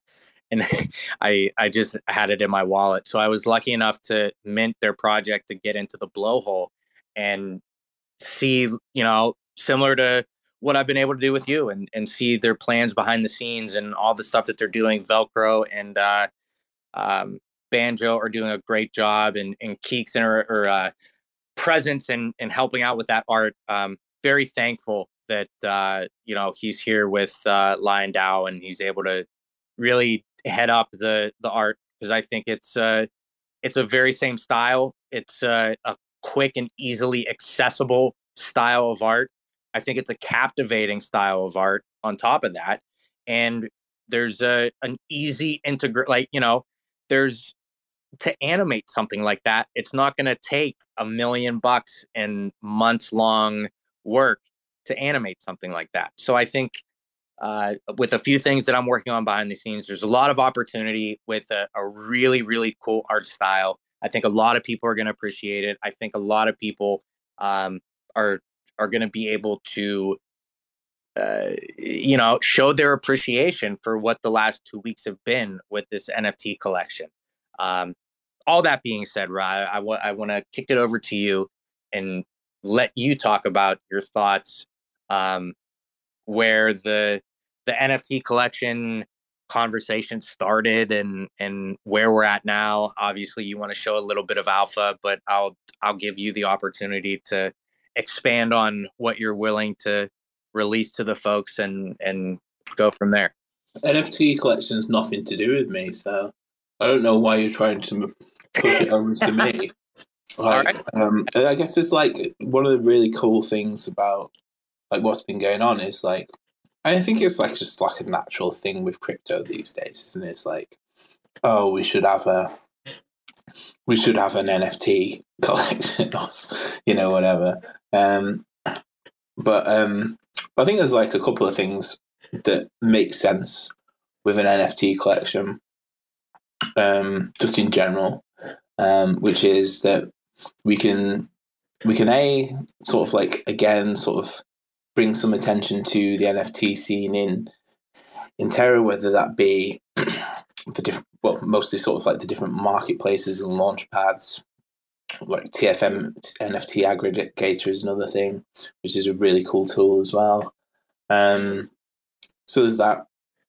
There's the fact that there's NFT DAOs on Enterprise as well.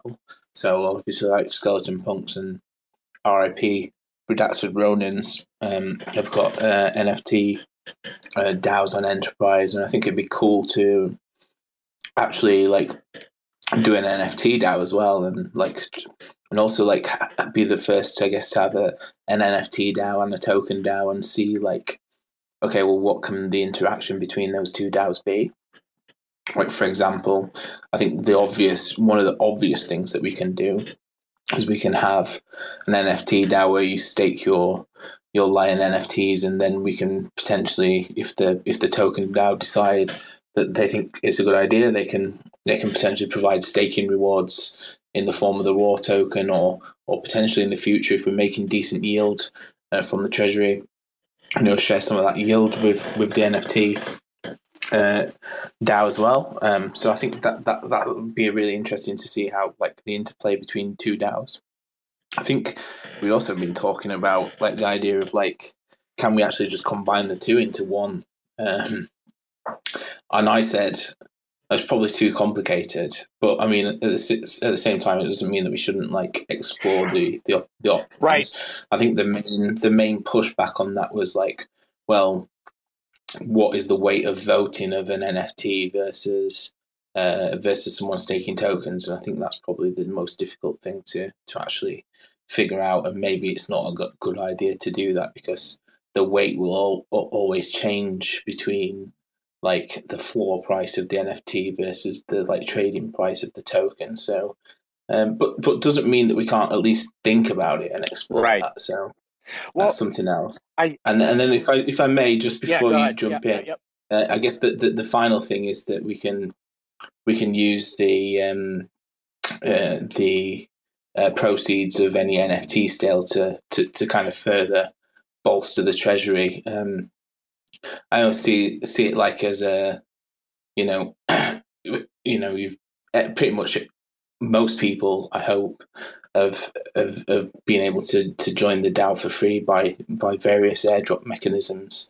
I guess it's like a kind of small way of giving back, like a few Luna to buy an NFT to bolster the treasury, to help move things forward. So I think those are the kind of three points that I'd think about with the NFT. And then finally, I guess the other thing to say is it's been so, like, I've had nothing to do with it. Like, there's a bunch of you degens in the DAO have just cracked on and started working on this thing, which is again like really cool in itself, like the autonomy of it all. Yeah, absolutely. And to kind of piggyback on your point, I think one of the things that I have realized, and I hope that a lot of people in the community realize, is one of the beneficial aspects of, you know, operational structure with this DAO is you have to push the limits. If this is going to be something that helps the tech behind all of these different these protocols and front-end services, whatever you want to call them, like Enterprise DAO now has a cited source if they want to do a very large scale marketing campaign, the amount of data that you have brought them is, you know, astronomically thorough, and it's like vetted in real time, because you have a full community behind you that is going to be able to say, this missed the mark, or this isn't the right way to go about it, or, you know, X, Y, and Z, blah, blah, blah. Right. So in thinking of, you know, connecting the NFT DAO to the current token DAO and pushing those limits and exploring what could be or what the options are, I think is very important to bettering the understanding of what Enterprise DAO can provide, it can be, what it can offer people that are building on another chain that are missing that aspect of, you know, congruency for the most part, and potentially moving over to something that has a vetted, audited, tried and true piece of tech that they can take advantage of to further whatever it is that they're building. So 100% agree with you on that. All of that being said, one of the interesting things that I have learned, I haven't really been in a position of speaking with a founder of a DAO and being included in some of the administrative talks behind a DAO. So this is a great learning experience for me in what's expected of an individual that is helping with, you know, the staff or the administrative side, someone that's very involved with the community, a two-faceted dynamic, really. It's been a really great learning opportunity for me, and a little alpha, and not to self-shield Caliber here, but I think with what we're trying to do with our treasury NFT collection, which is expected to launch in Q4 of this year, a lot of the legalities of paying people out on staked NFT assets in a stable coin, there's a lot of trickiness to stay within regulation. And that is, you know, as an insurance agent during the day, me trying to, you know, I'm currently working with a carrier right now that is interested in insuring Web3 businesses as traditional businesses and offer them some type of, you know, liability insurance at the end of the day. I've been working on it for a couple months, and we're getting there, but because it's such a new dynamic, you know, of course it's going to take a while. Right. But with having, you're doing things the right way, I guess, is it the right way or is it not the right way? I don't know. The safe way. I don't even want to think about like how many like regulations I've already breached so far in the creation of this DAO. Well, I think with but my general stance has always been, fuck it, like like, you know, I'm extremely libertarian.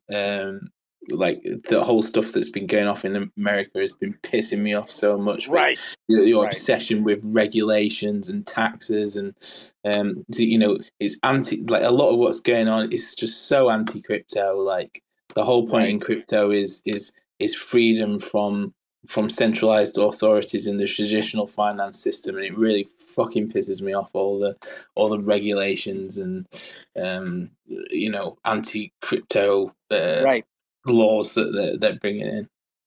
Yeah, 100%. I honestly couldn't agree more. The I guess like kind of the downside of, well, it's like a double-edged sword, I guess. There is a downside to all that, but I want to learn as much as I can about all of the regulations, more importantly, the potential regulations that could come out in the next 6 to 18 months, and if Caliber is doing marketing for a protocol and we're taking all of this time to vet a protocol and we're getting all of this information, I want to make sure that we're presenting a cost-effective service that also prepares them to be within a certain standard of regulation. Because at the end of the day, you don't want to be put in a position that redacted has been put in, right? So if my feeling is, if we can prepare people for the worst and give a little bit of, like, we have a marketing team, we have a development team, we have a tax specialist that's licensed in I think all 50 states or 48, almost everywhere in the U.S. We have a licensed tax specialist. I'm reaching out to an attorney that is very familiar with LLC and corporation structure. My personal involvement is trying to get this insurance thing up and running. If we can provide these extra bits and pieces of, trying to go the extra step to make sure that people are ready for that type of regulation, or can at least point them in the right direction on where they're not going to be put in a bad position, I think that's at least a very good starting point. Whether Lion DAO is in breach of anything, I think that I know it's a meme at this point, but I don't think that anyone has said, "Hey, buy this." So that gets rid of like 90% of the legal bullshit that so many people are dealing with in the space already. So, that's good news at least. But I'd just like to remind everyone that the raw token is completely useless and valueless. So just to be clear. Exactly. And you should not buy it under any circumstances whatsoever. Yeah, and I know that it is turned into a meme, but I think between that and what Spear has made with the PFPs, I think that those were such an integral point of getting people paying attention. I mean, look at how many people in the chat right now have their PFPs as the revamps that Spear made, their favorite NFTs, lionized. I think that was a very integral part of, getting people excited, having that sense of identity within the DAO, being able to show off an asset that isn't necessarily connected to something monetary. It's, if you were one of the first people, you had the opportunity to get one of those. And it ended up being like a beacon of appreciation almost. And I think when a lot of people saw that in some of the original Twitter spaces, that really drove people to the Discord to ask questions, to engage with the protocol. I think it was a really awesome thing. So Spears requested, but again, I want to thank you, man. That was a huge role that you played in, kind of springboarding the social side of what was going on. Yeah, Spear, I'll kick it over to you to talk a little bit about it. Well, I'm here at the grocery store, so I'm not going to talk too long. People think I'm crazy, but I just wanted to say thank you guys. It's been a lot of fun. Looking forward to more fun in the future, and I wanted to remind everyone: if you want a PFP, go to the Discord, upload it into the channel. I'm going to probably do this one tonight. I found out I'm going to be on the road tomorrow, so it's going to be tonight is when I'm going to be able to crank some out. So get in there, upload it. I'll knock them out tonight. Perfect. You heard it here first. We opened up the PFP submission channel. Make sure that you guys are going over to the Discord. You're there. A lot of updates that we post in there. Everything from the Lion DAO Twitter is connected to the Discord. You can get notifications for that. I post a ton of Ryan's tweets that he posts in in general chat, and I copy and paste those into the right channels because he refuses to do so. But we we have all of those things going out. It's a great, easy way to follow along with, you know, the million different things that are going on and with how quickly everything is happening. So make sure that you guys are in there. Again, Spear, thank you so much for, you know, the PFPs. They're awesome. I know that mine is in there. I'm looking forward to my new Skeleton Punk holding up the Lion DAO sign. I'm definitely looking forward to that. Right. Before we potentially open up questions here, is there anything else that we haven't talked about? I know we're kind of coming up on 2 hours here. We've had the chance to talk about a lot, but is there anything that... Jesus Christ. Right, right. Is there anything that I haven't asked you about that you think is important for people to know going into the weekend, expecting for next week, anything like that that you want to talk about? Don't think so. If everyone could go and put some pressure on Swift Protocol, or sorry, Carbon Protocol to do a small swap with us, to do some liquidity in a raw Swift SWTH pool on Demex Exchange. That'd be fun. Just trying to set something up over there. Another like sort of demonstration of being on another chain. Kindly they like whitelisted us to take the token over there. And then I don't even really know what I'm doing over there. The only thing I've used Demex Exchange for really is for their money market, because they've had like some really good like APY on like depositing like Luna or ST Luna or AMP Luna, and a couple of other assets as well, like incentivized lending. So I've used it for that. But like it looks like you can set up like you can set up sort of like permissionless pools. So, and they've got all kinds of crazy assets over there as well. They've got like Doge and Sheeb, which is bridged over from I think from Binance Chain. They've got all kinds of stuff, like crazy stuff. Like they got Blur, they've got Link, they've got. Like really like quite a diverse set, surprisingly diverse set of assets on there. So I was looking at like making a liquidity pool over there.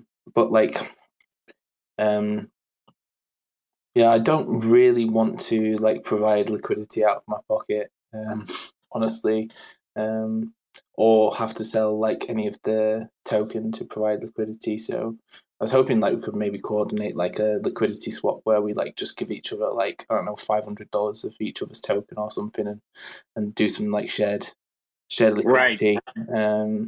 Say it's similar. Wait, have I done that anywhere else?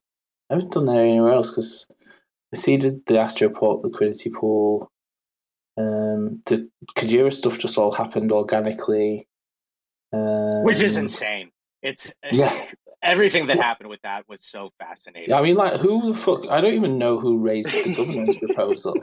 I was like, what the fuck is going on? Like, so yeah, that'd be fun if we could coordinate something with those guys over there. Otherwise, it's probably gonna. I mean, like, I don't have much liquidity at all on a personal level, so it'd probably just be like a few $100 of something. If not, but I mean, that's also fine. If it's going to be for a few $100 or something out of my pocket, I'm probably going to do it with Doge for lols. But if I can get Eris to swap me some Amp Luna for some Roar, or if I can get Carbon to swap me some SWTH token for some, that's their native Carbon token, then that'd be better. Because then we can also have, if we do that, we also have, it'll be more down liquidity because it'll be coming out of the distribute pool. So yeah, that'd be fun. Oh, right, I spoke too soon. Look at who has requested. Don't, Jimmy. What's up, buddy? No. I'm not in the mood to have Jimmy shouting Batty Boy at me for the next 10 minutes. Jimmy, is there anything non-Cosmos that you would like to talk about? Sure. Sure, there's quite a lot. As you can see, the market is pumping. Why are you laughing at yourself, Batty Boy? That is fair. So as you can see, the market is pumping for obvious reasons. Clearly, there's enough liquidity in this market to support it. I'm seeing ETH reaching 2,500 in a month, month and a half. And I'm seeing ADA reach $1. Yes, $1. I am seeing Dogecoin reach 11 cents. 11 cents. And I'm seeing Solana reach $32. $32. I see some other really great projects. For example, we got the projects like FTT token. Yes, FTT token. FTX token. So they're going to start. They're coming back. They're coming back. And it's a lot of weird stuff's going on now. So a lot of companies have had to buy back their stakes from FTX. I think the government was just telling them, like, either we claw back the money or you buy it back. It's up to you. Because, you know, they probably knew about what's going on. So rather than clawing back the money, they're simply going to buy it out. So Miston Labs just bought out its stake at... Sorry, Jimmy. Mohawk, I need you to allow people to submit pictures into the Discord channel for PFP submissions. Thank you. I'm going to unmute Jimmy again and let him continue. Okay. Sorry, Jimmy. I really apologize. You muted me, Batty Boy. You got nothing else to talk about, huh? Batty Boy? Please continue. No, let's talk about you, Batty Boy. You and your stupid Lion DAO that no one's ever going to put any money in. Inactive Discord server. I genuinely... Scammer. How high do you wear your pants? Belly button or die. All right, real quick. I am going to make sure that Meeseek's bot isn't deleting the messages here, so everyone can hop over to Discord, put those in. You need to make me a co-host. I don't know about all that, boss. Quick reminder. You got to kick Ryan. Kick Ryan. Kick that scammer. Kick him. Just a friendly reminder for everyone. Tomorrow, 1:30 p.m. Eastern, and is it 5:30 p.m. UTC? I believe. We have the Twitter Spaces with Ryan stepping in for Lion DAO, JG stepping in for Skeleton Punks. I will be rocking Caliber for that Spaces. I saw Skeleton Punks in here earlier. I don't think that they're still here. I think it's EJ, and we don't know who is going to be stepping in yet for for Kujirant, but it's going to be a really cool space. A ton of different giveaways that are going on in the space itself. Twitter Spaces itself, and then we have a poker event right after that. So the breakdown for the Twitter Spaces is basically like a 5 to 10 minute dynamic where everyone gets to talk about their own project, what they're working on, talk a little bit about the team, the people that they're with, the people that they're building with, show off, you know, the quality of individual that is that, and then we're gonna hop over to a poker event and additional giveaways. It should be a really good opportunity for everyone to, you know, have an idea of a little bit of cross-pollination for team members and, you know, get a first-hand look at what other people are building. It's all Terra-centric, pretty much. Even the Kujiran's GameFi stuff, I believe this is a little bit of alpha, but it should be allowable to the Terra blockchain. So it's going to be a really great conversation tomorrow. I'm looking forward to that. I'm looking forward to chopping it up with all of our guests tomorrow. Like I said, I pinned the Lion DAO tweet that has the Twitter Spaces in that. Make sure to go up to the billboard, set your reminders, hit a retweet on that, and you could be eligible to win Roar tokens. I forget what the giveaway is for that, you know, numerical amount. But Ryan, I'm going to kick it over to you real quick, and I'm going to finish making sure that that Meeseek Spot isn't deleting images real quick. So give me a sec. Okay. Maybe I should have. I actually let Jimmy go because it's too late. It's like 3 a.m. here. I can't be dealing with that shit. As entertaining as he is from time to time. Yeah, I think probably a good time to wrap it up. Probably Mohawk. Although Sasha's just wanting to come up here, so let's see if he connects. He's gonna try and bamboozle me probably with some coding knowledge. Hey, can you hear me? Let's see. 1, 2, 3. Is the connection all right? Is it working, man? Yes. Hey, Sasha. What's up, Sasha? What's up? How you doing, buddy? I am inspecting. I'm inspecting Gadget here. So, why the transaction failed? And yeah, it's not. It's actually not so easy as I thought to debug this. So we got some other person that you know of, right? This is also inspecting right now. And but this is fucking, sorry for the word, extremely fun, and really shows us by just having the mistake or error, it shows us exactly how it works and allows us to debug it. And 1 second, I have to close the door. Yeah, it's helping to build this thing up, make this thing robust, yeah? To get the functionality first tested and then build the UI. So it's going to work always without coding. And by the way, guys, you are doing God's work. Appreciate it, brother.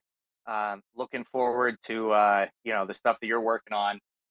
Appreciate the hard work and the effort and all that stuff. What's coming down the line from you, Sasha? I saw you post that like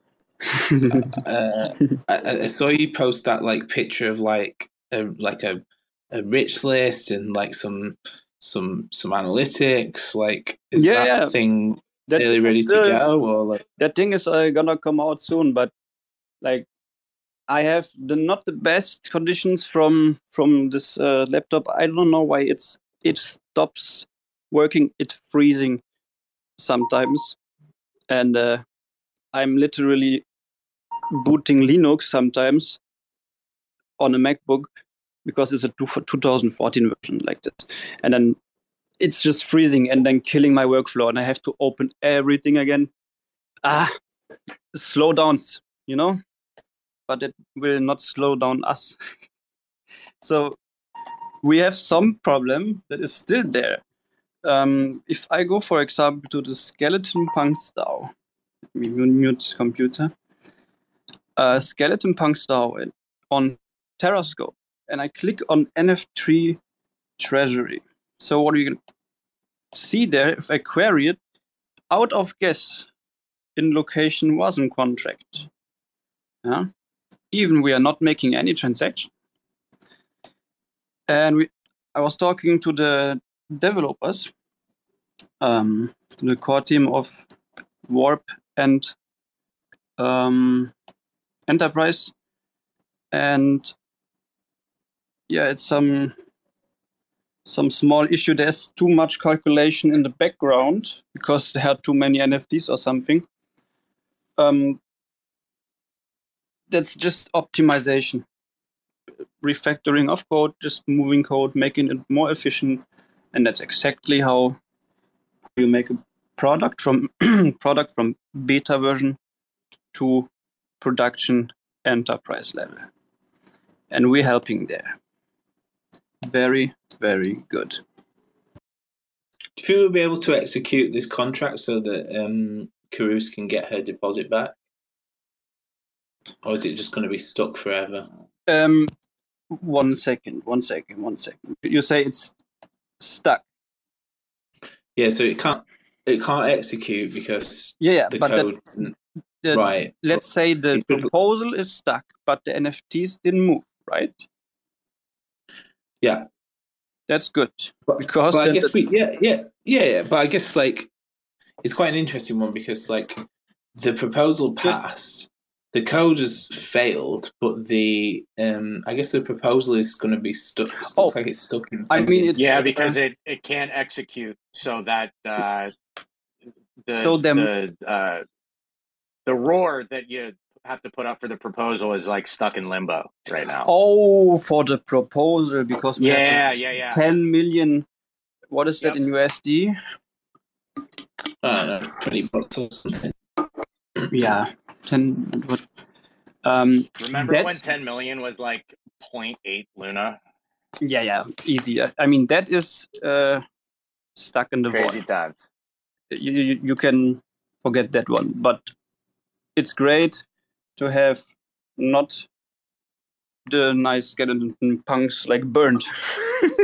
Yes. Yeah. Absolutely. Yeah. Burned in the BSC way, right? Sent into the void. Okay. There are many things. Go ahead, Sasha, sir. I'm sorry. Based on, I'll give you a little bit of insight into an issue that I dealt with on a past venture. I sent a contract address with the wallet address to the protocol founder that we are making an investment into. He sent $80,000 to the contract address instead of the wallet address. The developers were able to code in a post-mortem, essentially, function where anything that was sent in the past to this, it would execute towards the new function. Nope. Did they just added a proxy contract to their smart contract, and it was able to be executed. So I'm hoping now. Granted, that was on Avalanche, so I know that works a little bit different. But I think I'm gonna reach out to a couple of the guys that I'm still in touch with from that team, and hopefully we can figure out what potential edits we need to make to the code. If we have to do another override, voting to execute on this and make it a very big elaborate thing, or we could potentially code in some type of proxy where the code is passed and it will be able to go to where it's. Able we basically to be executed. Have a factory. We have some proxy, and in Cosmosm it's called. It's kind of called factories. Yeah, we have the Enterprise factory, we have Enterprise governance, and Enterprise itself as code bases. These are three contracts inside the repository. So, and the factory. Let me see, factory API. So I'm actually interested in your case. They were sending to the contract, not to the wallet address. Is that correct? Yes. And this that it depends on that it was on Polygon, so I have to stop thinking in Cosmosm. Yeah. That's going to be the biggest thing to overcome.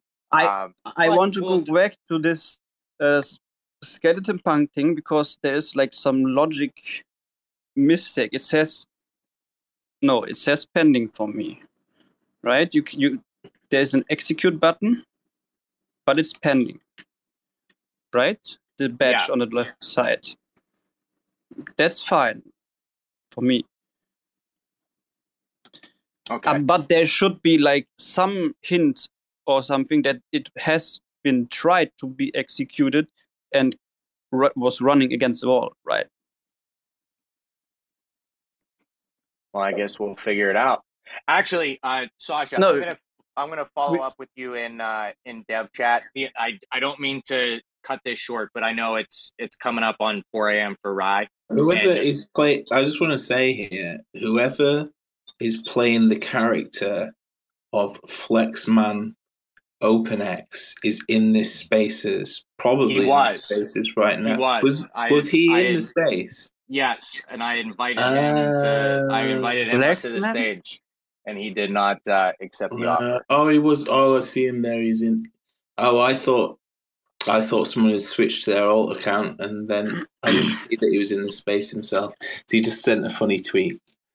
I just saw some interesting stuff on the contracts at the Skeleton Punks that I crawled the IDs, and I saw some NFT marketplace things alpha, but I leave it to you guys to announce anything. Or Sasha, like I said, I'll. It's only 10 o'clock for me. I have a lot of stuff to work on. DAO related. So I would definitely follow up with you after we shut this down. But I just don't want to keep Ryan too much longer. You know, I know it was spur of the moment, but Ryan, can't thank you enough for hopping on. For what's Mikey saying? Thing. Mikey jumped up here. I just want to see what he's saying. I didn't even see Mikey. What's up, brother? The last thing I want to say, thank you guys for listening, and I have no problem with no one, and keep the alpha right. LFG baby. Like nice, I said, Sasha, I'll touch base with you here in a minute when we finish this up. Mikey, what's up, brother? I will be on it. Hey, I just want to say good job again and everything, and hello, friends. And I was just curious how the proposal is going for the funding for the Lion DAO.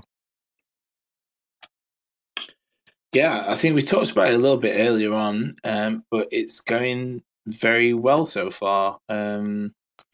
We are closing in on quorum. We've got 132 million Lunar that's voted.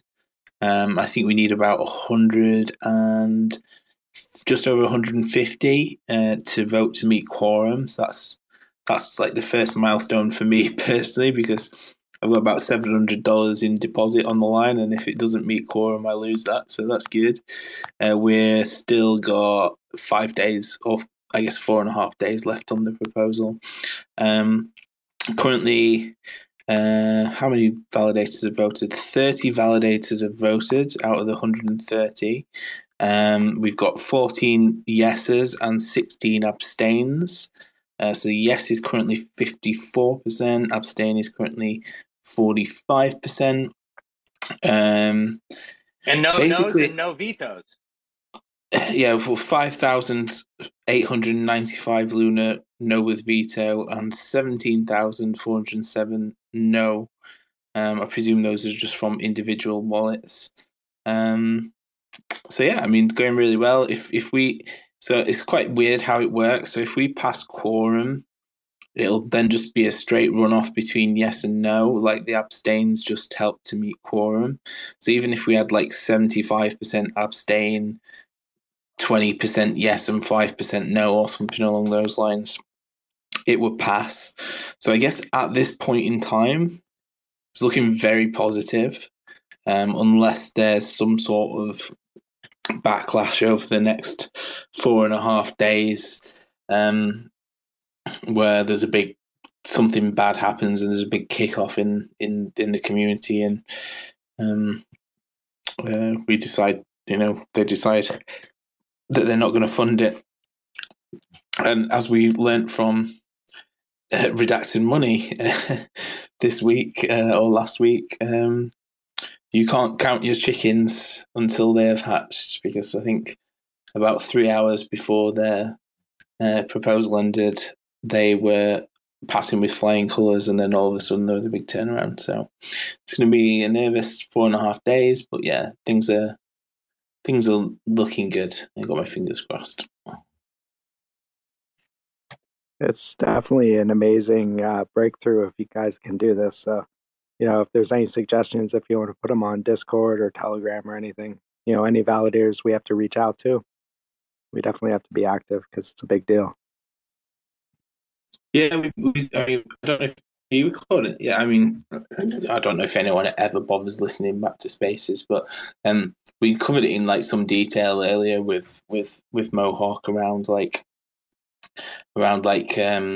how like I've not actively been pushing validators, but some people within the community have been reaching out to ask, you know, how they're feeling about it and trying to like encourage them to vote yes in a sort of like really sort of respectful dialogue, both from the validator side and from the community side. So it's been really nice to see that sort of organically happening without sort of anyone directing it. So yeah, I think like it seems like there's a lot of general support, or certainly not much strong objection, as you can see from the voting pattern as it stands. So yeah, fingers crossed. If it comes down to the wire, maybe I will get my sort of lobbying hat out. But you know, I'm hoping that we can just get this passed organically. That the validators in the community can see that hey, we've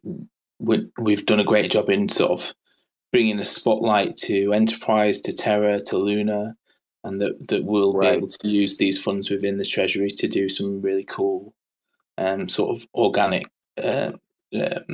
marketing of Luna and its utility, and get some eyes back on the ecosystem, and get, you know, the community engaged and excited to sort of back what the DAO's doing. So yeah, fingers crossed. Right, to piggyback a little bit on that, just real quick, I think it's the right approach. I think throughout this entire process, you've always been a big advocate of let it happen organically. It is what it is, and the chips will fall where they lay. Right. That being said, I think with you not reaching out originally, it has given people an opportunity to get involved, to be a little bit more proactive about things, which that's half of the fun of what this is. It's being involved. It's feeling like what you are doing is benefiting the group as a whole. So I've been singing your praises the whole space, and just to add this to the list, I think it's the right way of going about it. It's offered people an opportunity to get involved. And on top of that, it's given me an opportunity with me putting together this outreach team Bible document. I know I'm a little bit behind on it, but I now have very relevant and strict criteria and information of people that have been able to, without asking, be active, take the opportunity by the balls pretty much, and, you know, see who is willing to go out of their way to effectively make something happen. So again, I think it's the right decision. I'm going to be reaching out to a couple people to see if they would like to continue in that aspect of, you know, reaching out and making it a consistent thing. Again, I just think it was a very good call on your end, and we've already seen the benefit of what that approach has had. But yeah, guys, we are coming up on 2 hours and 20 minutes. We had so many people join for, you know, an impromptu space. Ryan, I know it was late for you when we started. It's even later for you when you ended. Bottom of my heart, thank you so much. Getting to sit down and have these conversations with you in a public format like this is really great. I know I've very much appreciated it. I know the community very much appreciates it. One thing that I would like to add to, you know, the discussions that Ryan and I are able to have with me running Caliber, what I am planning on doing once we have a little bit more of a documented and tangible approach to what we can share with people in a documented form. I'm going to be putting together like a little mini marketing campaign as if Lion DAO was a Caliber client. This is going to be something that I can, again, cite a tangible resource for what it means to be a Caliber client. I think this is going to be a really great opportunity for me to create some type of public aspect to showcase what I love about Lion DAO and incorporate that into almost like a sales pitch for Caliber moving forward. I've already talked to my co-founder about it. He's going to get involved as well. So there's going to be a lot of assets, a lot of engagement that is going to be coming up next week. I've already spoken to Ryan about this. We're going to reschedule an episode of my podcast, The Mohawk Mandate. Ryan and I are going to sit down and have a conversation about a whole bunch of different stuff, similar to what we did tonight. Just, have a conversation, get some feelings, some background. Hopefully we can get into some stuff that, maybe you guys don't necessarily know about Ryan. I think one of the biggest things is to showcase the individual behind the protocol. Know who you're investing in, besides what you're investing in. So I have a... Don't invest. Don't invest in me. True. Don't buy. But yeah. No, that's serious though. Amen.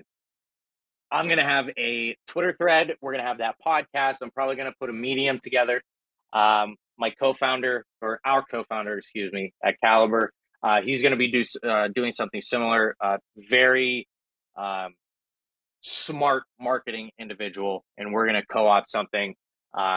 Ryan, I know that this is the first time that I told you that our co-founder is going to be incorporated into that, but I'll get you some additional details in our Telegram group chat. But hey, no worries. I think it's gonna be a cool thing, man. There's so much to show off here, and I would love to play my part in highlighting all of the great things that you've done up to this point, and all the great things that you have planned forward. So stop it! You're making me blush. Like honestly, I'm not very good at taking compliments, and you've given me way too many in this. Spaces, although I thank you for it. I was gonna say, like, anyone who wants to like get involved, like, because you've just thrown yourself in, Spear's just thrown himself in, anyone who wants to, Sasha's thrown himself in, Beastmo's thrown himself in, Milo, I think it's Milo in the audience here who was helping with the coin market cap listing today, Maverick's helping in the Telegram as an admin. I think like half the people, we did a treasury swap with the doghouse who've been sat here listening the whole time. So I would say like come and get involved, but I think most of the people who are left in this space have already got involved. So I guess like whilst you're all here, like just, huge thank you to anyone who's done anything to help. And I hope you're all having a good time. Great opportunity for anyone to just throw their hat in the ring and do something and bring a skill that they've got. But, as Mikey was just saying, do we need to go out and reach out to validators? If people want to do that, like, it's like it's up to them. Like, this Lunk DAO did the whole like meme of like everyone's the CEO, but like this really is like everyone's the CEO. So yep, go and come and get involved, do whatever you want to do. Yeah, absolutely. And what I will say is I got very lucky in when I first got into crypto and Web3.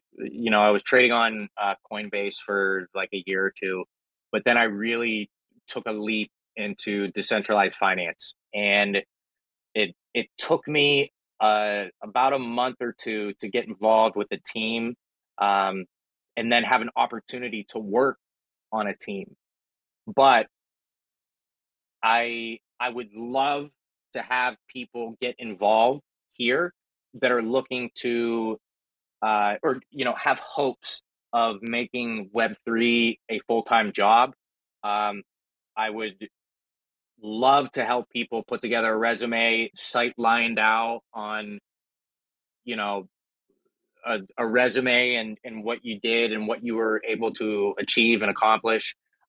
This is a great launch pad for that aspect of anyone that is looking to, you know, make it, whether it's make a name for themselves, content creator, get on a team, a developer, anything that you guys are looking to do. I mean, there's so much opportunity in the space, and all you have to do is, you know, have that enthusiasm to take the first step.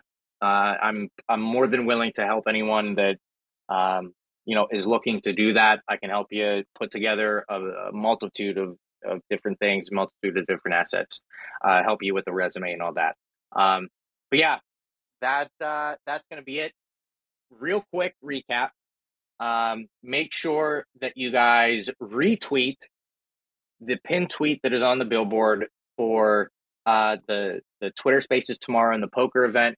There is a sign-up link in announcements in Discord. I am going to post that with a recap of this recorded Spaces with that sign-up link. You guys can catch that there. If you haven't already posted your profile picture in the PFP submission channel in Discord, please do that and ping Spear.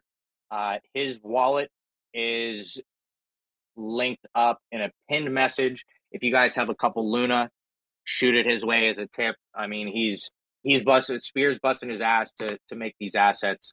I just want to make sure that, you know, you guys know that there is a potential to tip there. Please do what you can to you know, let him know that you appreciate the work that he's doing. Other than that, if there is anything else that you guys have questions about, would like to get involved with, my DMs are open on Telegram. My DMs are open on Discord. I'd love to have a conversation with you. If you can't get a hold of Ryan, we can have a conversation, and I can give Ryan the TLDR, and we can go from there. Ryan, again, thank you so much, dude. Had a really, really great time with you tonight. Is there anything that you would like to recap and the space is on? No, I want to go to sleep. It's been fun though. Yeah, man. Speak to you all soon. Can't thank you enough, brother. All right, guys. I will talk to you soon in Discord. Ryan, thank you again. Everyone else, we will see you tomorrow for the 1:30 p.m. Eastern Twitter Spaces and the 3 o'clock poker event. I'm looking forward to it very much. It's going to be a good time. Talk to you guys soon. Cheers. Thanks for checking out another episode of The Ether. That was The Lion DAO 101 with The Ryan Lion, hosted by Mr. Mohawk. Recorded on Friday, April 14th, 2023. For TerraSpaces.org, I'm Finn. Thanks for listening. And if you want to keep listening, head on over to TerraSpaces.org/donate and show some support now. Good kid. When we blow through the dust, volcanoes erupt. No one ever guessed that the game would be tough. Keep your hands off when the play is a bust. Plain old and just, so we keep it on the one. Blast off on the two, help me see the three. Third eye open wide, checking out the scene. Razor beam focus, star scream jokers. Living off the fat of the people they approach. Tell me what happens when the land fights back. With the cliffs at our backs, make the last stand matter. No one ever planned for the famine on deck. We was walking all erect with a dead man swagger, sitting in a little den, envision in the middle men. Listen to the fiddle man play a little ditty, then talk about how all the leaders seem reptilian, lost in the maze, trying to make the next billion.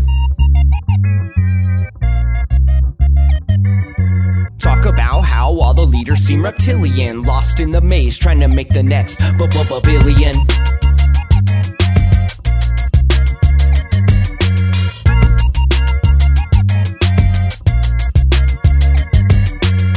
In a little den, envisioning the middlemen. Listen to the fiddle man play a little ditty, then talk about how all the leaders seem reptilian, lost in the maze, trying to make the next No one gave a shit till the drugs all dried up. Everybody died from a bad batch of Lysol, but it didn't matter, we was all hyped up. When the pedal hit the metal, he just didn't have the right skill. Watched in the daytime till the night curfew. Rats in a cage till they make time to murk you. Gotta little job that falls under my purview. We gotta get this mob away from the bird's view. Gotta find cover, wipe off the bird poop, right off the work while you try on the worst juice. Blinded by perps who try to reverse truth, slide like Fox News just trying to lie to you. Eating up the slop like a bunch of hungry vagrants. I can't wait for the day they lock us up in stasis. Mock up a basement, could call me resilient, waiting for the internet to make me a billion.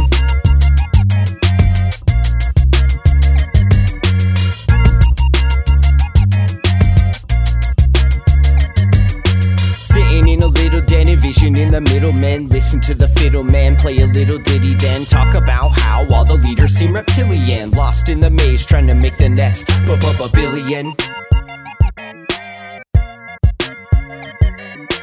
Talk about how all the leaders seem reptilian. Lost in the maze, trying to make the next billion.